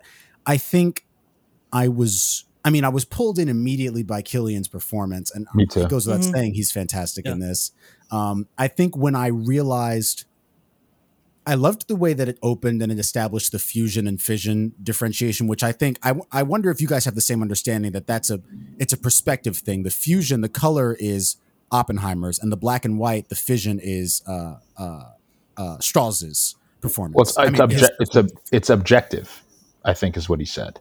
I, I- they they seem to both be subjective based on what they're because Yeah, there's yeah. as as the movie goes on, sometimes they'll replay scenes both in in color and in black and white or Mm-hmm. grayscale, but the only difference is that it's like a, it's a difference of expression or perspective. I think I I assumed it was supposed to be also to to differentiate the hearings because Oppenheimer's hearing is in color, Strauss's hearing is in grayscale, and so that's and then when they blend the memories in with all that, that's when it gets a little confusing. But I wanted to say that visually it was interesting to me.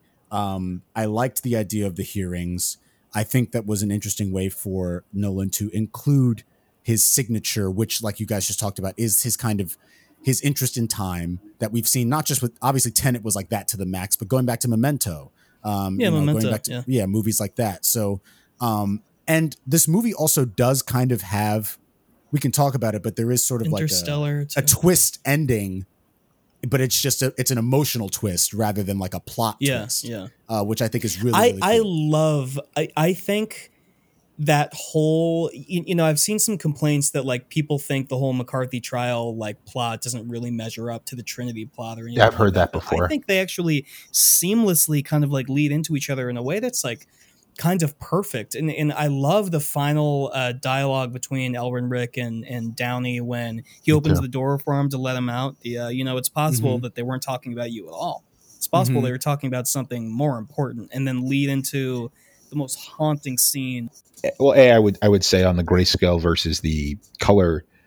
I don't know if you guys know this. I saw this in uh, 70 millimeter IMAX. Oh, did you? Uh, Oh, did you? I don't know if I told you guys that. No, I hadn't Um, heard. No, I hadn't heard. Um, but uh, yeah, you know, it was kind of hard to get. No, uh, but but the thing about about the way they shot this was Nolan had commissioned Kodak to create black and white film stock for IMAX, which didn't exist before. Tarantino probably fucking hates that man. oh, He's- I'm- he probably so pissed off about that. This motherfucker got black and white seventy millimeter before me. I uh, I uh, when you watch the Strauss black and white bit, the interesting thing about it is when you're watching it, it actually looks like a '60s like Red Scare like docu Yeah. movie.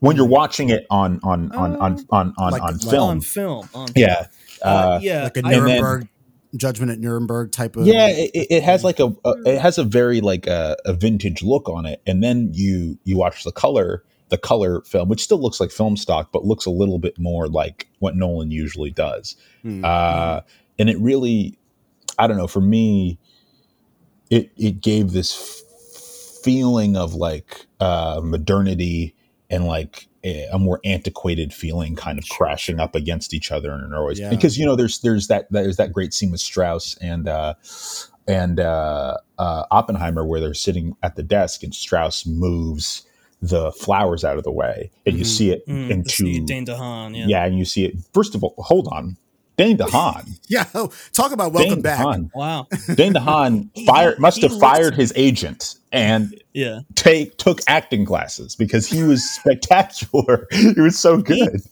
he looks just like one of like it's so weird because I always thought he had like a, a modern like bad boy face, but then you hmm. see him in this, and, and I'm not sure if they put any kind of maybe they did like prosthetic eye bags or something, but like he has a face in this movie that is just like someone from that period Yes. that, that you would see in like one of those like legal dramas. I think he's just aging, Yeah. buddy. I think he's just Yeah, getting well, old. maybe, but he he his he had a good face for this movie. I think. Yeah. He did. Uh, also, the the guy who played um, uh, Roger Robb. Uh, who's that actor? He's in the Pet Sematary remake.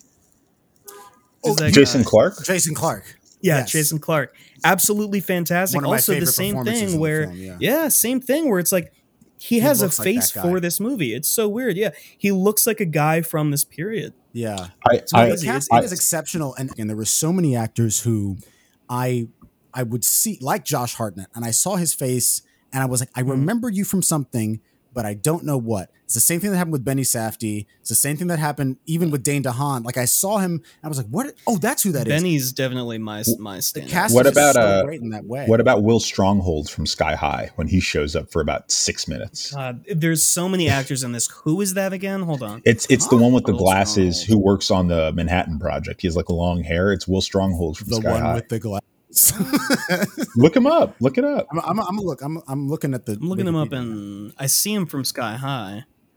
you talking about um Michael. Specifically, Michael Angar- scene in Sky Angarano. High. Yeah, yeah, yeah. Strong- okay. Who? Yeah, Michael is his name I is don't- Michael Angarano. Will Stronghold. Is, oh yeah, yeah. Wow. Can we review Sky High on the Media Morgue? I mean, I would. I'm waiting. We could do it with Invincible season two. Oh yeah, we could do it with Invincible. Yeah. Uh, I like how Sky High and Invincible. I think the Invincible comics came out the same year that Sky High came out, and they're the same story, That's except his dad is evil.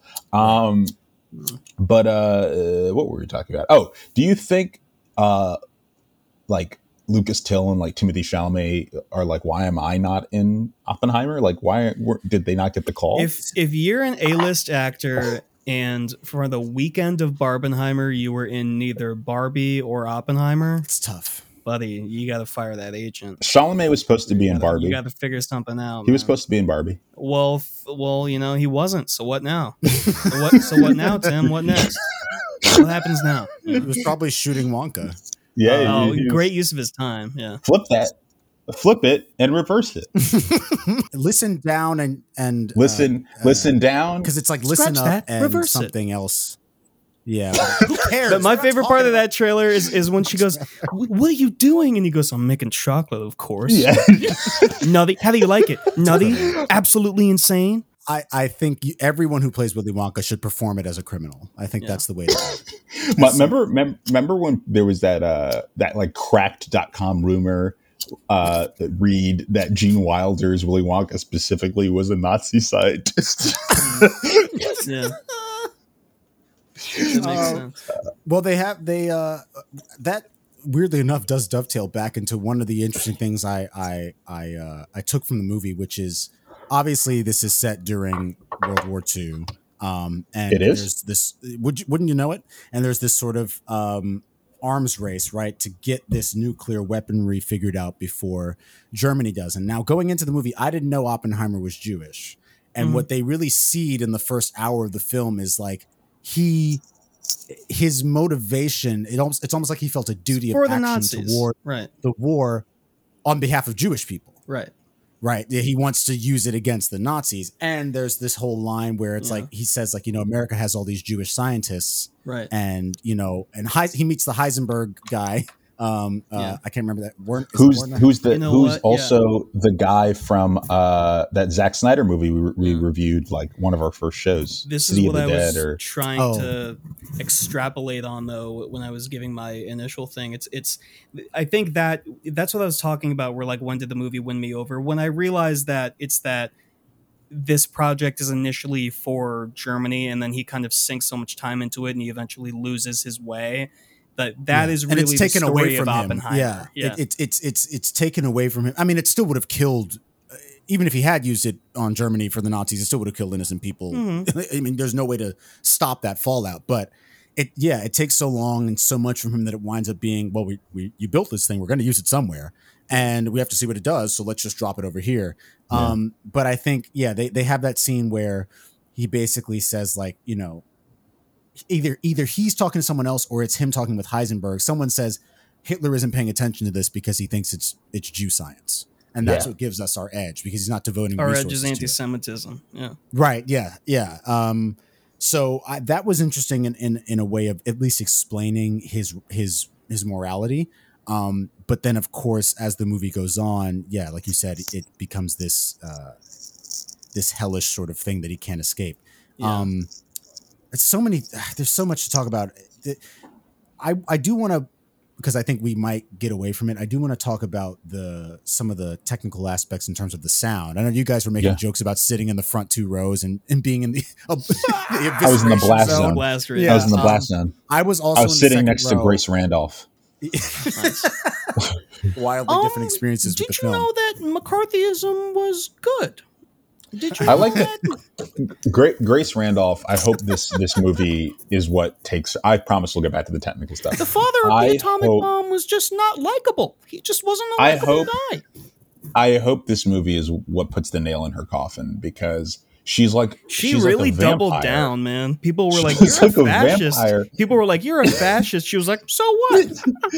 I'll always have an audience." the, the funniest was when she was like, "If the movie wants to win an Oscar, it needs to show a real life Yeah. recreation of Nagasaki and Hiroshima. It needs to blowing show up." innocent people being obliterated on the streets of Hiroshima, And it's then like- it will be an awards and, contender. and that's an obtuse point of view, right? But also, we have been conditioned to see that those are the movies that get awarded like that because they make they make white people feel bad. That's why. That's why. so look at all these slave movies that have won countless awards. Twelve Years a Slave. Lupita Nyong'o is whipped for three minutes. I think when you, Best Picture. you're asked to grapple with the magnitude like of the Manhattan Project and its its you know ripple effect throughout the rest of you know human history, like the way we use weapons and wars. I mean, it has a direct lineage to you know drone warfare and shit. I think when you grapple with that over the Yeah. course of three hours, and then to walk away and go, well,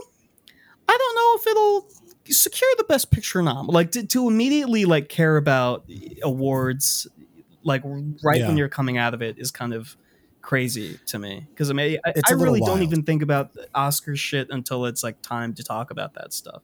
Until it's like, I- it's and you know what's interesting? You know what's interesting? I'm forming this thought as it's coming out of my brain, so it might not it might not word correctly. But so back to the technical thing. Obviously, Nolan puts a lot put a lot of energy and attention and effort into depicting regular explosions Yeah. um realistically so there's the flash and then the sound and the shockwave come afterwards right Mhm. it's the same sort of thing where like you know they, that they talk about with gunshots if you shoot from far enough away you'll see the muzzle flash before Right, because right, light right. travels faster than sound that's the whole thing in that in the beautiful test uh test explosion sequence where there's that long period of breath Mhm. between the explosion and then the shockwave He's watching the flames um, turn black at the at the top Yeah. of the Mhm. mushroom head, and then he says the line. Yeah. He says the line. I I almost this is gonna I'm gonna sound like I I'm I'm I'm reaching, but I almost wonder if that is sort of a microcosm of a reaction like what Grandolph Grandolph Grace Randolph is having, where it's like you're so consumed by whether or not the explosion was big enough, the actual effect of the Yeah. of the meaning, the meat of the thing hasn't hit Not you yet. thinking So you're looking at the life, visuals, and then the the impact of it hasn't yet hit Mhm. you. And I don't know. I mean, There, well, well, there's there's great lines of condemnation. Like at one point, Roger Robb says, "No moral scruples in 1945, plenty in 1949," or something like that. And I was like, Yeah. "Yes, all right, Yeah, Nolan, and good job." I also I also think that like I don't know. I think that, I told you guys this. I think the best scene of Nolan's career is the scene where he's being praised with all the Right. American flags, and then he has a panic attack and he sees the the flash and he well, I steps mean, and it's the I body. didn't even register that. But I also panic think- attack. It it seemed more like just. Well, I guess a panic attack feels that way, but it seemed just like reality was like coming apart for him, and everything was kind of crashing well- in his mind all at once. Well, I also think, I mean, I don't know. I think the movie is much more damning and smarter about this whole thing than it would have been if we just saw a recreation of Nagasaki. And I think Who would that be? what it is. Is you it know? Well? That, well, that's the thing. I think it it it it, it holds back.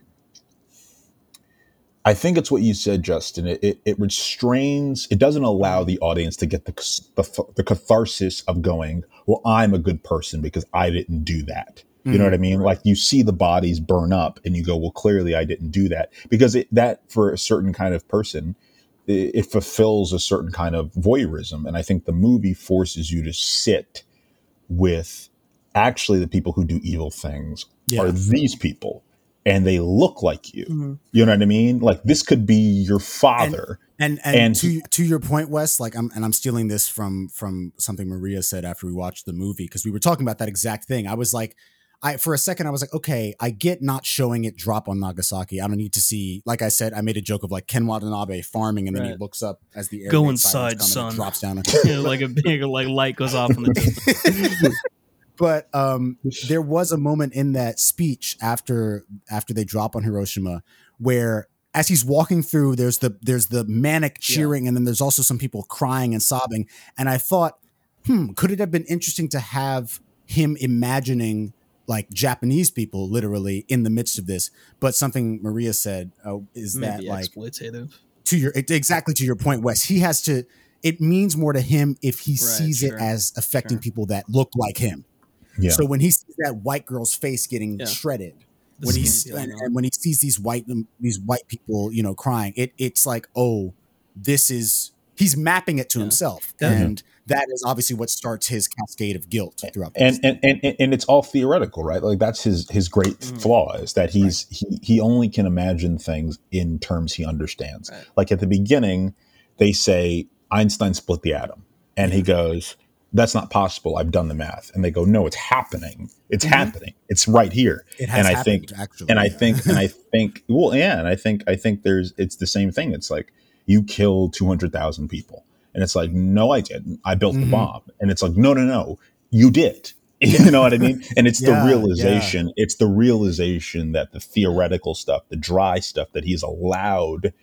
to to live in because he's a he's a white guy who's wealthy and at this moment who's very brilliant he's allowed to make it theoretical when in reality it's happening Well, I- tangibly and I think like I, well, I Yeah. want to. This is maybe backtracking a bit. I want to bring up the scene where he's in an auditorium and there's rows of people and someone's putting on a slideshow showing the uh, aftershock, if you will, of Hiroshima, like Yeah. days and weeks yes after the and attack. we focus on the audience And he he, he says um, something to the effect of people who were able to make it out of their homes soon succumbed to their injuries, and you know he's he's showing wounds and he's showing infrastructure that's become destroyed, and that would have been Nolan's excuse had he wanted to. To cut to the slideshow and show the city and show Exactly. those people, but he doesn't. He decides to hold on Exactly. Oppenheimer. he looks away yeah he, looks goes like away that yeah Yeah. yeah Yeah. And uh, I, I think Yeah. that's just kind of his thesis is exactly what you guys are talking about.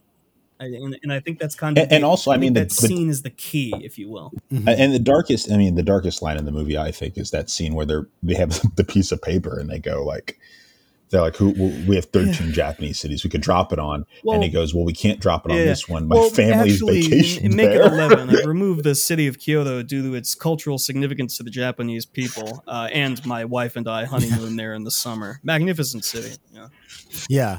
No, Dan, I you didn't- talked about this in your in your Letterboxd review, and I do want to talk about the writing because this is probably Chris Nolan's one of his best written films ever, too. And the way that he does satire, Yeah, and famously, his brother is the writer. You know, like Jonathan Nolan is always the one who gets like the writing accolades, but like, Right. this this is just Chris on the It's- on the keyboard here.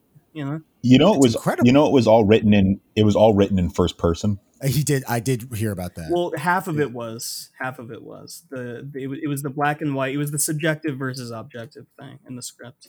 yeah, and I I also read Robert Downey Jr. said that it was originally printed black ink on red paper. of course Um, it was which- Such- i think that's i think that's so Well- they can't copy the script they did that with force awakens I guess Hmm. Justin, this can be kind of a bridge into the the thing that kind of stuck with me the most is is that in making this biopic about one of the most let's say in making a, a biopic about one of the biggest monsters in history it always reveals that the There bureaucrats and yeah. the government that are kind of calling the shots if you will they are much more insidious There's always a bigger You fish. know, yeah, that right. scene with Truman is outstanding. Yeah, yeah, yeah. I, I mean, well, it's the scene with Truman and uh, the scene that we were just talking about are, are like kind of boyfriends. I think. I, I think those two scenes uh, go hand in hand. Yeah, it's it's yeah. all about apathetic, Western centric arrogance and, and just being being able to turn off that part of your Mhm. brain because this is just a part on the globe you know people don't live there not people that i know anyways you know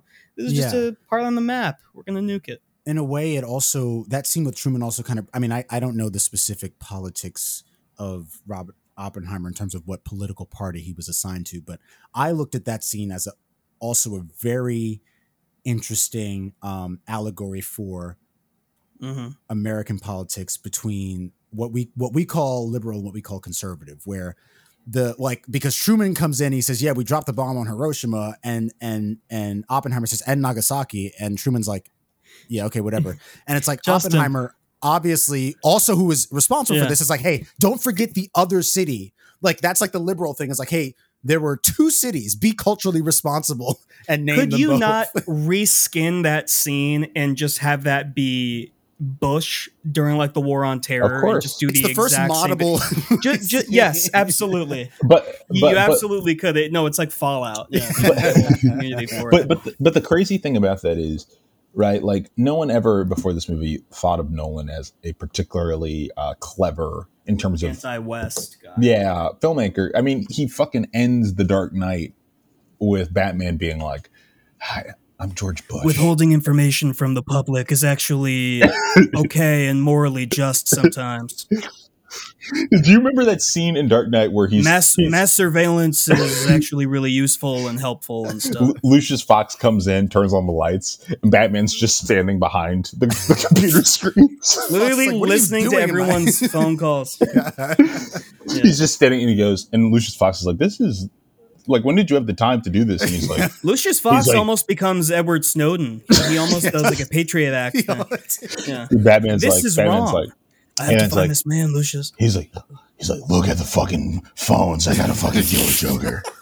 it's like, it's like, Did you guys did you guys know by the way that that Foghorn Leghorn uh, Truman was Gary Oldman? Yeah, I, I recognized him Yeah. immediately because I didn't know. was- No, I, I didn't, man. It took me a long time. I was like, who is that? Maybe It's- I'm just. it's it's know. like they took uh, Gary Oldman directly from uh, playing Winston Churchill and put another set of no, yeah, yeah. on It, it, it, it- I think that's. I think that is why it works so well, is because it feels like it's a different movie that's like more just an American satire. You know, so hey, come on, uh, why are you acting like such a corn cob cream dip about this whole debacle, man? So what? we dropped a fucking bomb on some, I don't know, Chinese, whatever. Sir, they were Japanese. Man, I don't know. I don't know if it was. Chinese, Japanese, Chuck E. Cheese, man. I, I ain't got a fucking clue. I don't. You don't see me crying about it. I ain't being a little bitch. That's a that's an exact quote from what he said. Uh. I, And- I can't and- believe we're we're 32 minutes in. We haven't mentioned Downey or Blunt. I do want to talk about them. we I, have mentioned Downey, But not as an A li- actor. Well, okay, yeah, yeah, yeah. I do want to. I do want to say um, before we jump to that, uh,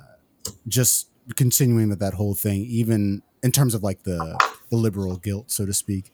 Even uh, when they ask him, you know, what do you plan to do with Los Alamos, and he says, "Give it back to the Indians." Like, which, like, yeah, and, and that's that's the first time the scene starts to yeah, Yeah, and they look at each you other know, like, Truman's like, hmm, "All right." So, Uh, anyway, but yes, what uh, you trying to say? Emily- what you saying? Op? Emily Blunt, very, very good. Uh, very good, Very good. Very good, yeah. and and Downey, yeah, that scene where she's on trial is is, unbelievable. is, Yeah. is beautiful. I, Oh, I- actually, 16. I'm sorry, 17. yeah, 18. 18 years. really good. yeah, she was she was great Because Um, I don't like your phrase. She she's kind of doing like a transatlantic Yeah. thing. Yeah. Doing the I don't like your phrase. It sounds so which like works for the cutting. period, And and, I also imagine helps her because she has a very strong English accent, obviously, and she doesn't sure, do sure. American accents too often.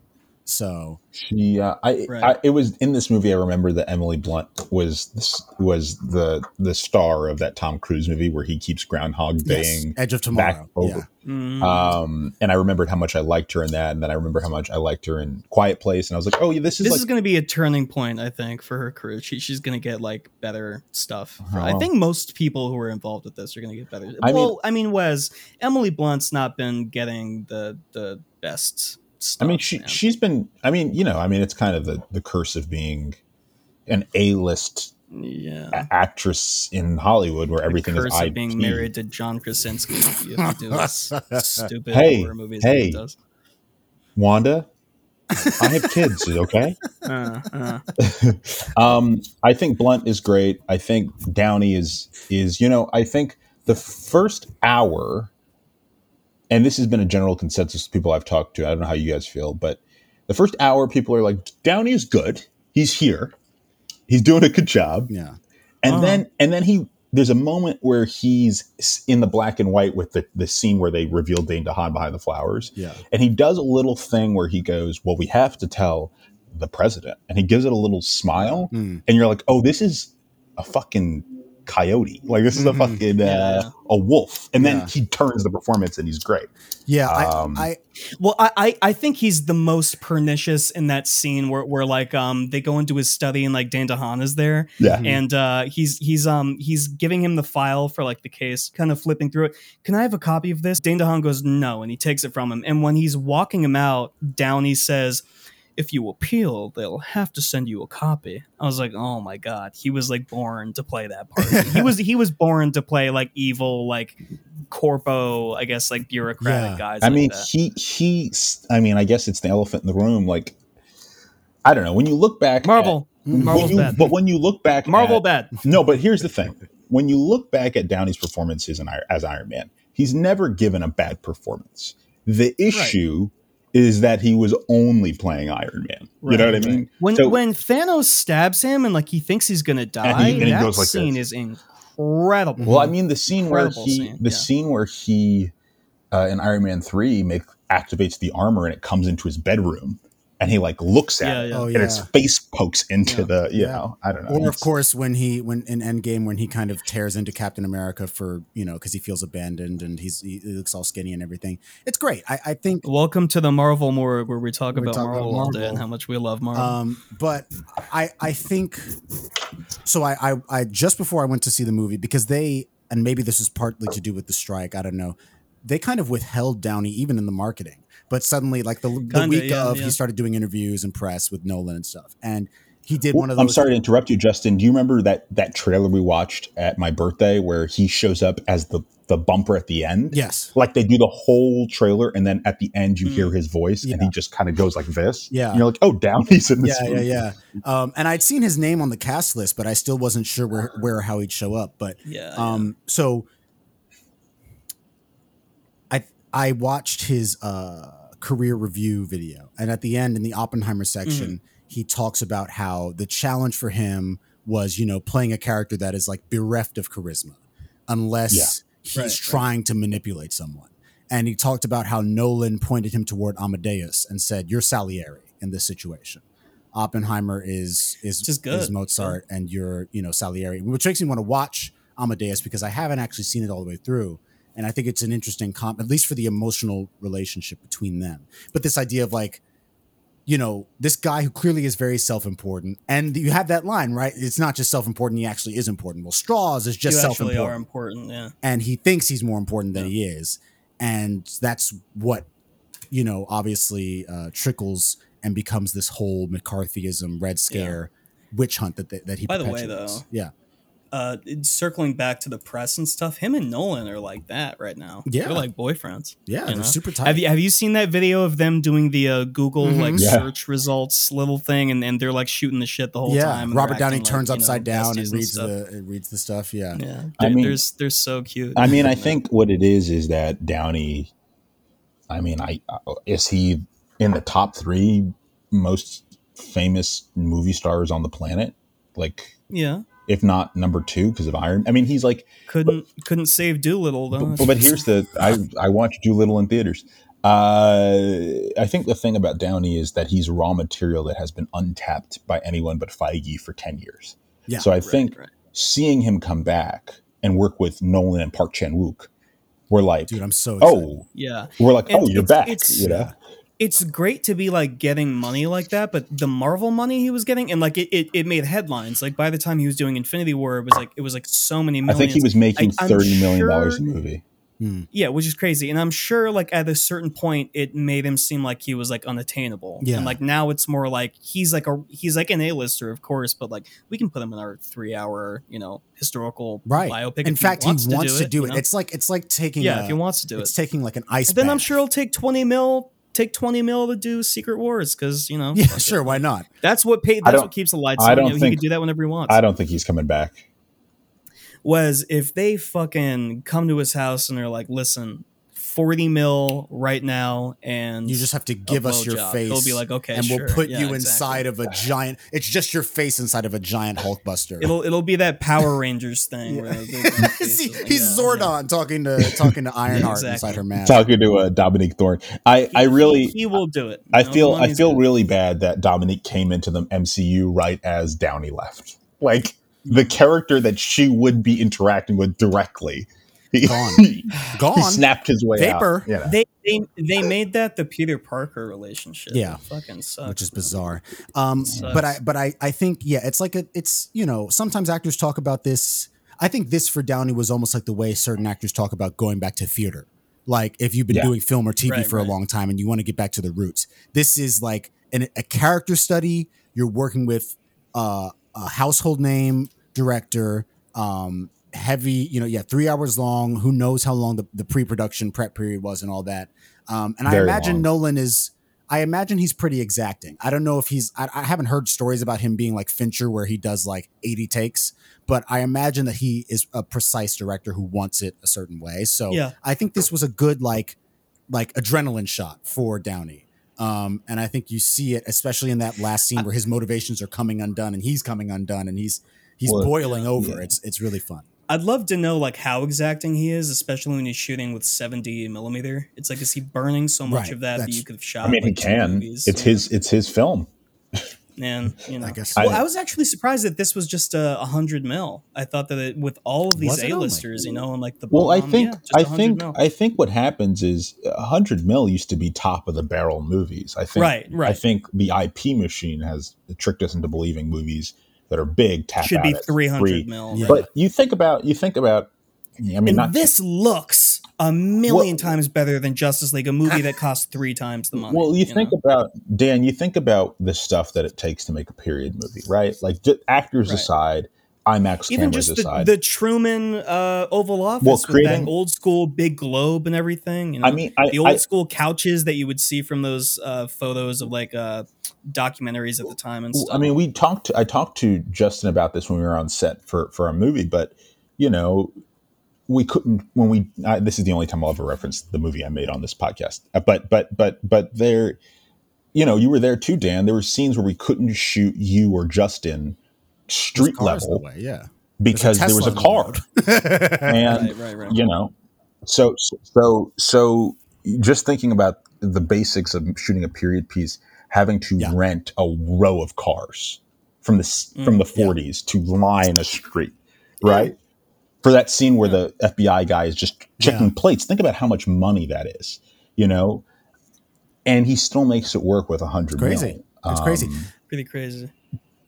You know, Shooting on Yeah. shooting on seventy. You know, commissioning it from Kodak. I guess it, it's such a luxurious place to be when you've had just decades of collaboration with like some of your favorite people and you can just continue to work with them you know because kodak has been his collaborator uh, Hmm. since the dark knight you know m- making i mean i think parts of the dark knight correct me if i'm wrong i think parts of the dark knight are shot shot on 70 when it gets really when it Are fills the type- imax frame you know what i'm talking. I think thirty percent of the Dark Knight, thirty percent of the Dark Knight is shot IMAX, and I think sixty percent of uh, Interstellar was, and then Tenet is seventy, Yeah. and this is hundred. It's it's uh Yeah. It's it's it's really the position I think everyone dreams of finally arriving at when they're like Yeah. making little backyard movies when they're a kid. You know, like one day I'll be making movies with my friends and collaborators, and we're going to be on such like an equal wavelength and like a fine tuning of what it is that we all do that like we can. well, and I also like think, and I also think, you know, and this Crazy. might be uh, just to kind of bring this conversation to a close. I think this is why Gerwig makes a Barbie, right? Because Gerwig makes a Barbie so that Barbie makes. Oh, I mean, uh, theoretically Yeah. speaking, right? Ideally, in an ideal world, sometimes it's just not as like clear. No, no, but what I- what I mean is, like- for you thing because you could it's still What I mean is, though, like- is hard. a lot of these folks make IP movies, right? Like Nolan makes his three Batman movies. By the third one, he's out of Mhm. gas. He's tired. He doesn't want to make Batman movies Yeah. anymore. But he makes these movies so that the studio goes, "Oh, Christopher Nolan was able to make a dead brand Mhm. two billion dollars. Greta Gerwig was able to make a toy commercial a billion dollars. Theoretically, that means Yeah. Greta Gerwig can make her Virginia Woolf biopic on IMAX in 10 years. I mean, that's the way it should go. uh, obviously the, the some of the strike is that that's no longer the case. Yeah. But I think I think you know every once in a while you'll get a filmmaker like a Jordan Peele who was able to do something like this on his third movie. But like you know what I mean? Yeah. He's he's on like a similar trajectory, yeah, to how it's but, supposed but you to know be i mean i think and i think to stuff, wrap it up this is definitely in my top three favorite movies of the year i think it's a- an incredible achievement um i don't know i don't really have anything bad to say about it you know Um, yeah, I, I, I think. I mean, yeah. There's we we easily could have sat here and just recorded about Oppenheimer for an hour and a half, and I think. I mean, there's stuff also that's on my mind regarding. We've we've talked and hinted at just how many actors are in here, and it's a mixture of movie stars and new faces. And I also wonder, like, how all josh the- peck Right. I also wonder how all of the acting styles mesh because you have like, you know, there's you have like Matt Damon is the other big the big name. Josh Peck pushes the big red button in the Trinity test. He does. he does Um, you have Matt Damon, who uh, Wes very astutely said is doing the Tommy Lee Jones role in this movie, where Yeah. he's playing like the gruff military guy who's trying to keep everything in line. It's against type for him, I think, but maybe this is something he's trying to stretch into. Um, I think he's obsessed with playing non-movie star roles. I think Affleck, as he gets older, wants to play movie stars, mo- movie star roles, and I think uh, Matt Damon wants to not. wants you know to what I mess mean? with his image a bit more. Yeah. Yeah. But it's like you have Matt Damon, Matt Damon's very particular kind of style of acting still shines through and it is quite different from Downey's. It is quite different from Cillian's. Mm. It's obviously different from Josh Safdie. You cast you cast him as like a gruff American, you know, all American dude. kind Yeah. of thing. you know, he's perfectly cast as a lieutenant. Yeah, and I, and I like him in the movie more than I than I, I thought I would. I was worried because Yeah. similar to Downey, I guess I'm like, I never really think twice about him. yeah, Yeah. yeah. You almost take him for granted, but I guess I I was I was um I was surprised and and not to you know I mean not to pass over him. Casey Affleck uh, equally as scary in this movie as he probably is. in as he real is in life. real life. Yeah, uh, just a threatening man. So just, yeah, I just a man have- who's committed crimes that we don't talk about. Yeah. Just a criminal. Um, I don't necessarily have anything bad to say either. Um, I I agree that it will probably by the end of the year be in my top ten list. I think that's a foregone conclusion. I'm going to go ahead and give it um four Tony Goldwyn's out of five. Tony Goldwyn holding it down, coming hot out of Scandal, where he's uh, doing sex scenes with Kerry Washington, and Hmm. now he's playing this guy, you know, in the hearing. Uh, good to see you, buddy. So yeah. Oh, uh, Good for him. and or four poison apples out of five. yeah, I don't know if that happened in, in, in reality. Cyanide apples. Yeah. Very he was gonna kill that man. Um, it's it's interesting because you see from American directors like movies they're very critical of the I guess like Western condition. You, we've seen Verhoeven do it and Altman do it and Scorsese do it, Mhm. and you know like even guys like Lynch. But Christopher Nolan, who's who's been you know kind of distant from that like mode of filmmaking I mean, to to see him make a movie that's so critical of America and is so relevant to what we're going through right now while Yeah. being a biopic, it's very impressive. Because you, you never get the indication from any other of his movies that he would ever make something that like straddles the line of satire as brilliantly as this movie Yeah. does, while being so serious and while really holding your attention and never being a full blown comedy. At points, being a horror. Yeah. Yeah. I mean, the the balance of tone in this is really really impressive maybe the most impressive thing to me because it is so grand and operatic and then it's it's also like a boardroom Mhm. drama and then you have the fucking truman scene yeah, very you know? intimately uh, unsettling at points. Yeah. yeah yeah no it's it's an amazing analysis really of the the american condition like through one of the most famous american Mhm. villains Yeah. that is ultimately about american bureaucrats and the american government and like how it's all so rotten to the core it's a very very it's it's so interesting i've seen it twice already and i'll probably see it again like i just the more i think about it i think the more passionate i get about it and i'm not a nolan No, guy. neither. that's the like, surprise. you guys know that yeah. you know me neither. yeah, yeah. so, yeah, Oppenheimer's probably uh five. Florence Pugh fucking Cillian Murphy in the board hearing uh, out of five. Hey, Yeah. Why would they do that if you if you want to win that case? Why would you have sex in front of all the judges like that, man? Come on. What were you thinking? I uh, all right. I have to run, but I will say, I I absolutely agree with everything you guys are saying. I was shocked at how much I liked it. I haven't really loved a Nolan movie. I like I really like Dunkirk, Mhm. but I haven't I haven't Yeah, I like I haven't Dunkirk, loved too. a Nolan movie really since Dark Knight. Um, Mm. and I was shocked at how much I, I I loved this, and I think with a few more viewings, it might become my favorite of Nolan's movies. I think Was when are you seeing it again? I don't know whenever I can get tickets.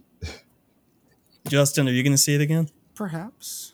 Maybe we'll. Maybe the three of us will ride out. Maybe we'll. Maybe You want to do a two a.m. showing at the Lincoln Center? That's the only thing you three can get. boys, three. I mean, if there's fucking seats, man, Um, it's still sold but- out for like the next. But they keep at least. adding new shows in the middle of the night. That's how much of a craze this is. Damn it! Um, anyway, I'm gonna give it. I'm gonna give it a five.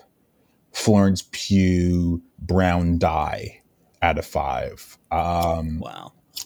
I, s- I fu- okay, I'm sorry. M- My brain is crude. but you said Florence Pugh brown eye. oh Nope. boy, oh boy. um, That's not what you said. Florence Okay, Pugh, good, by the good. way, That's not. probably most not famous, one of the most famous actresses under 30, has just four lines in this movie. Yeah. just comes in, has four lines.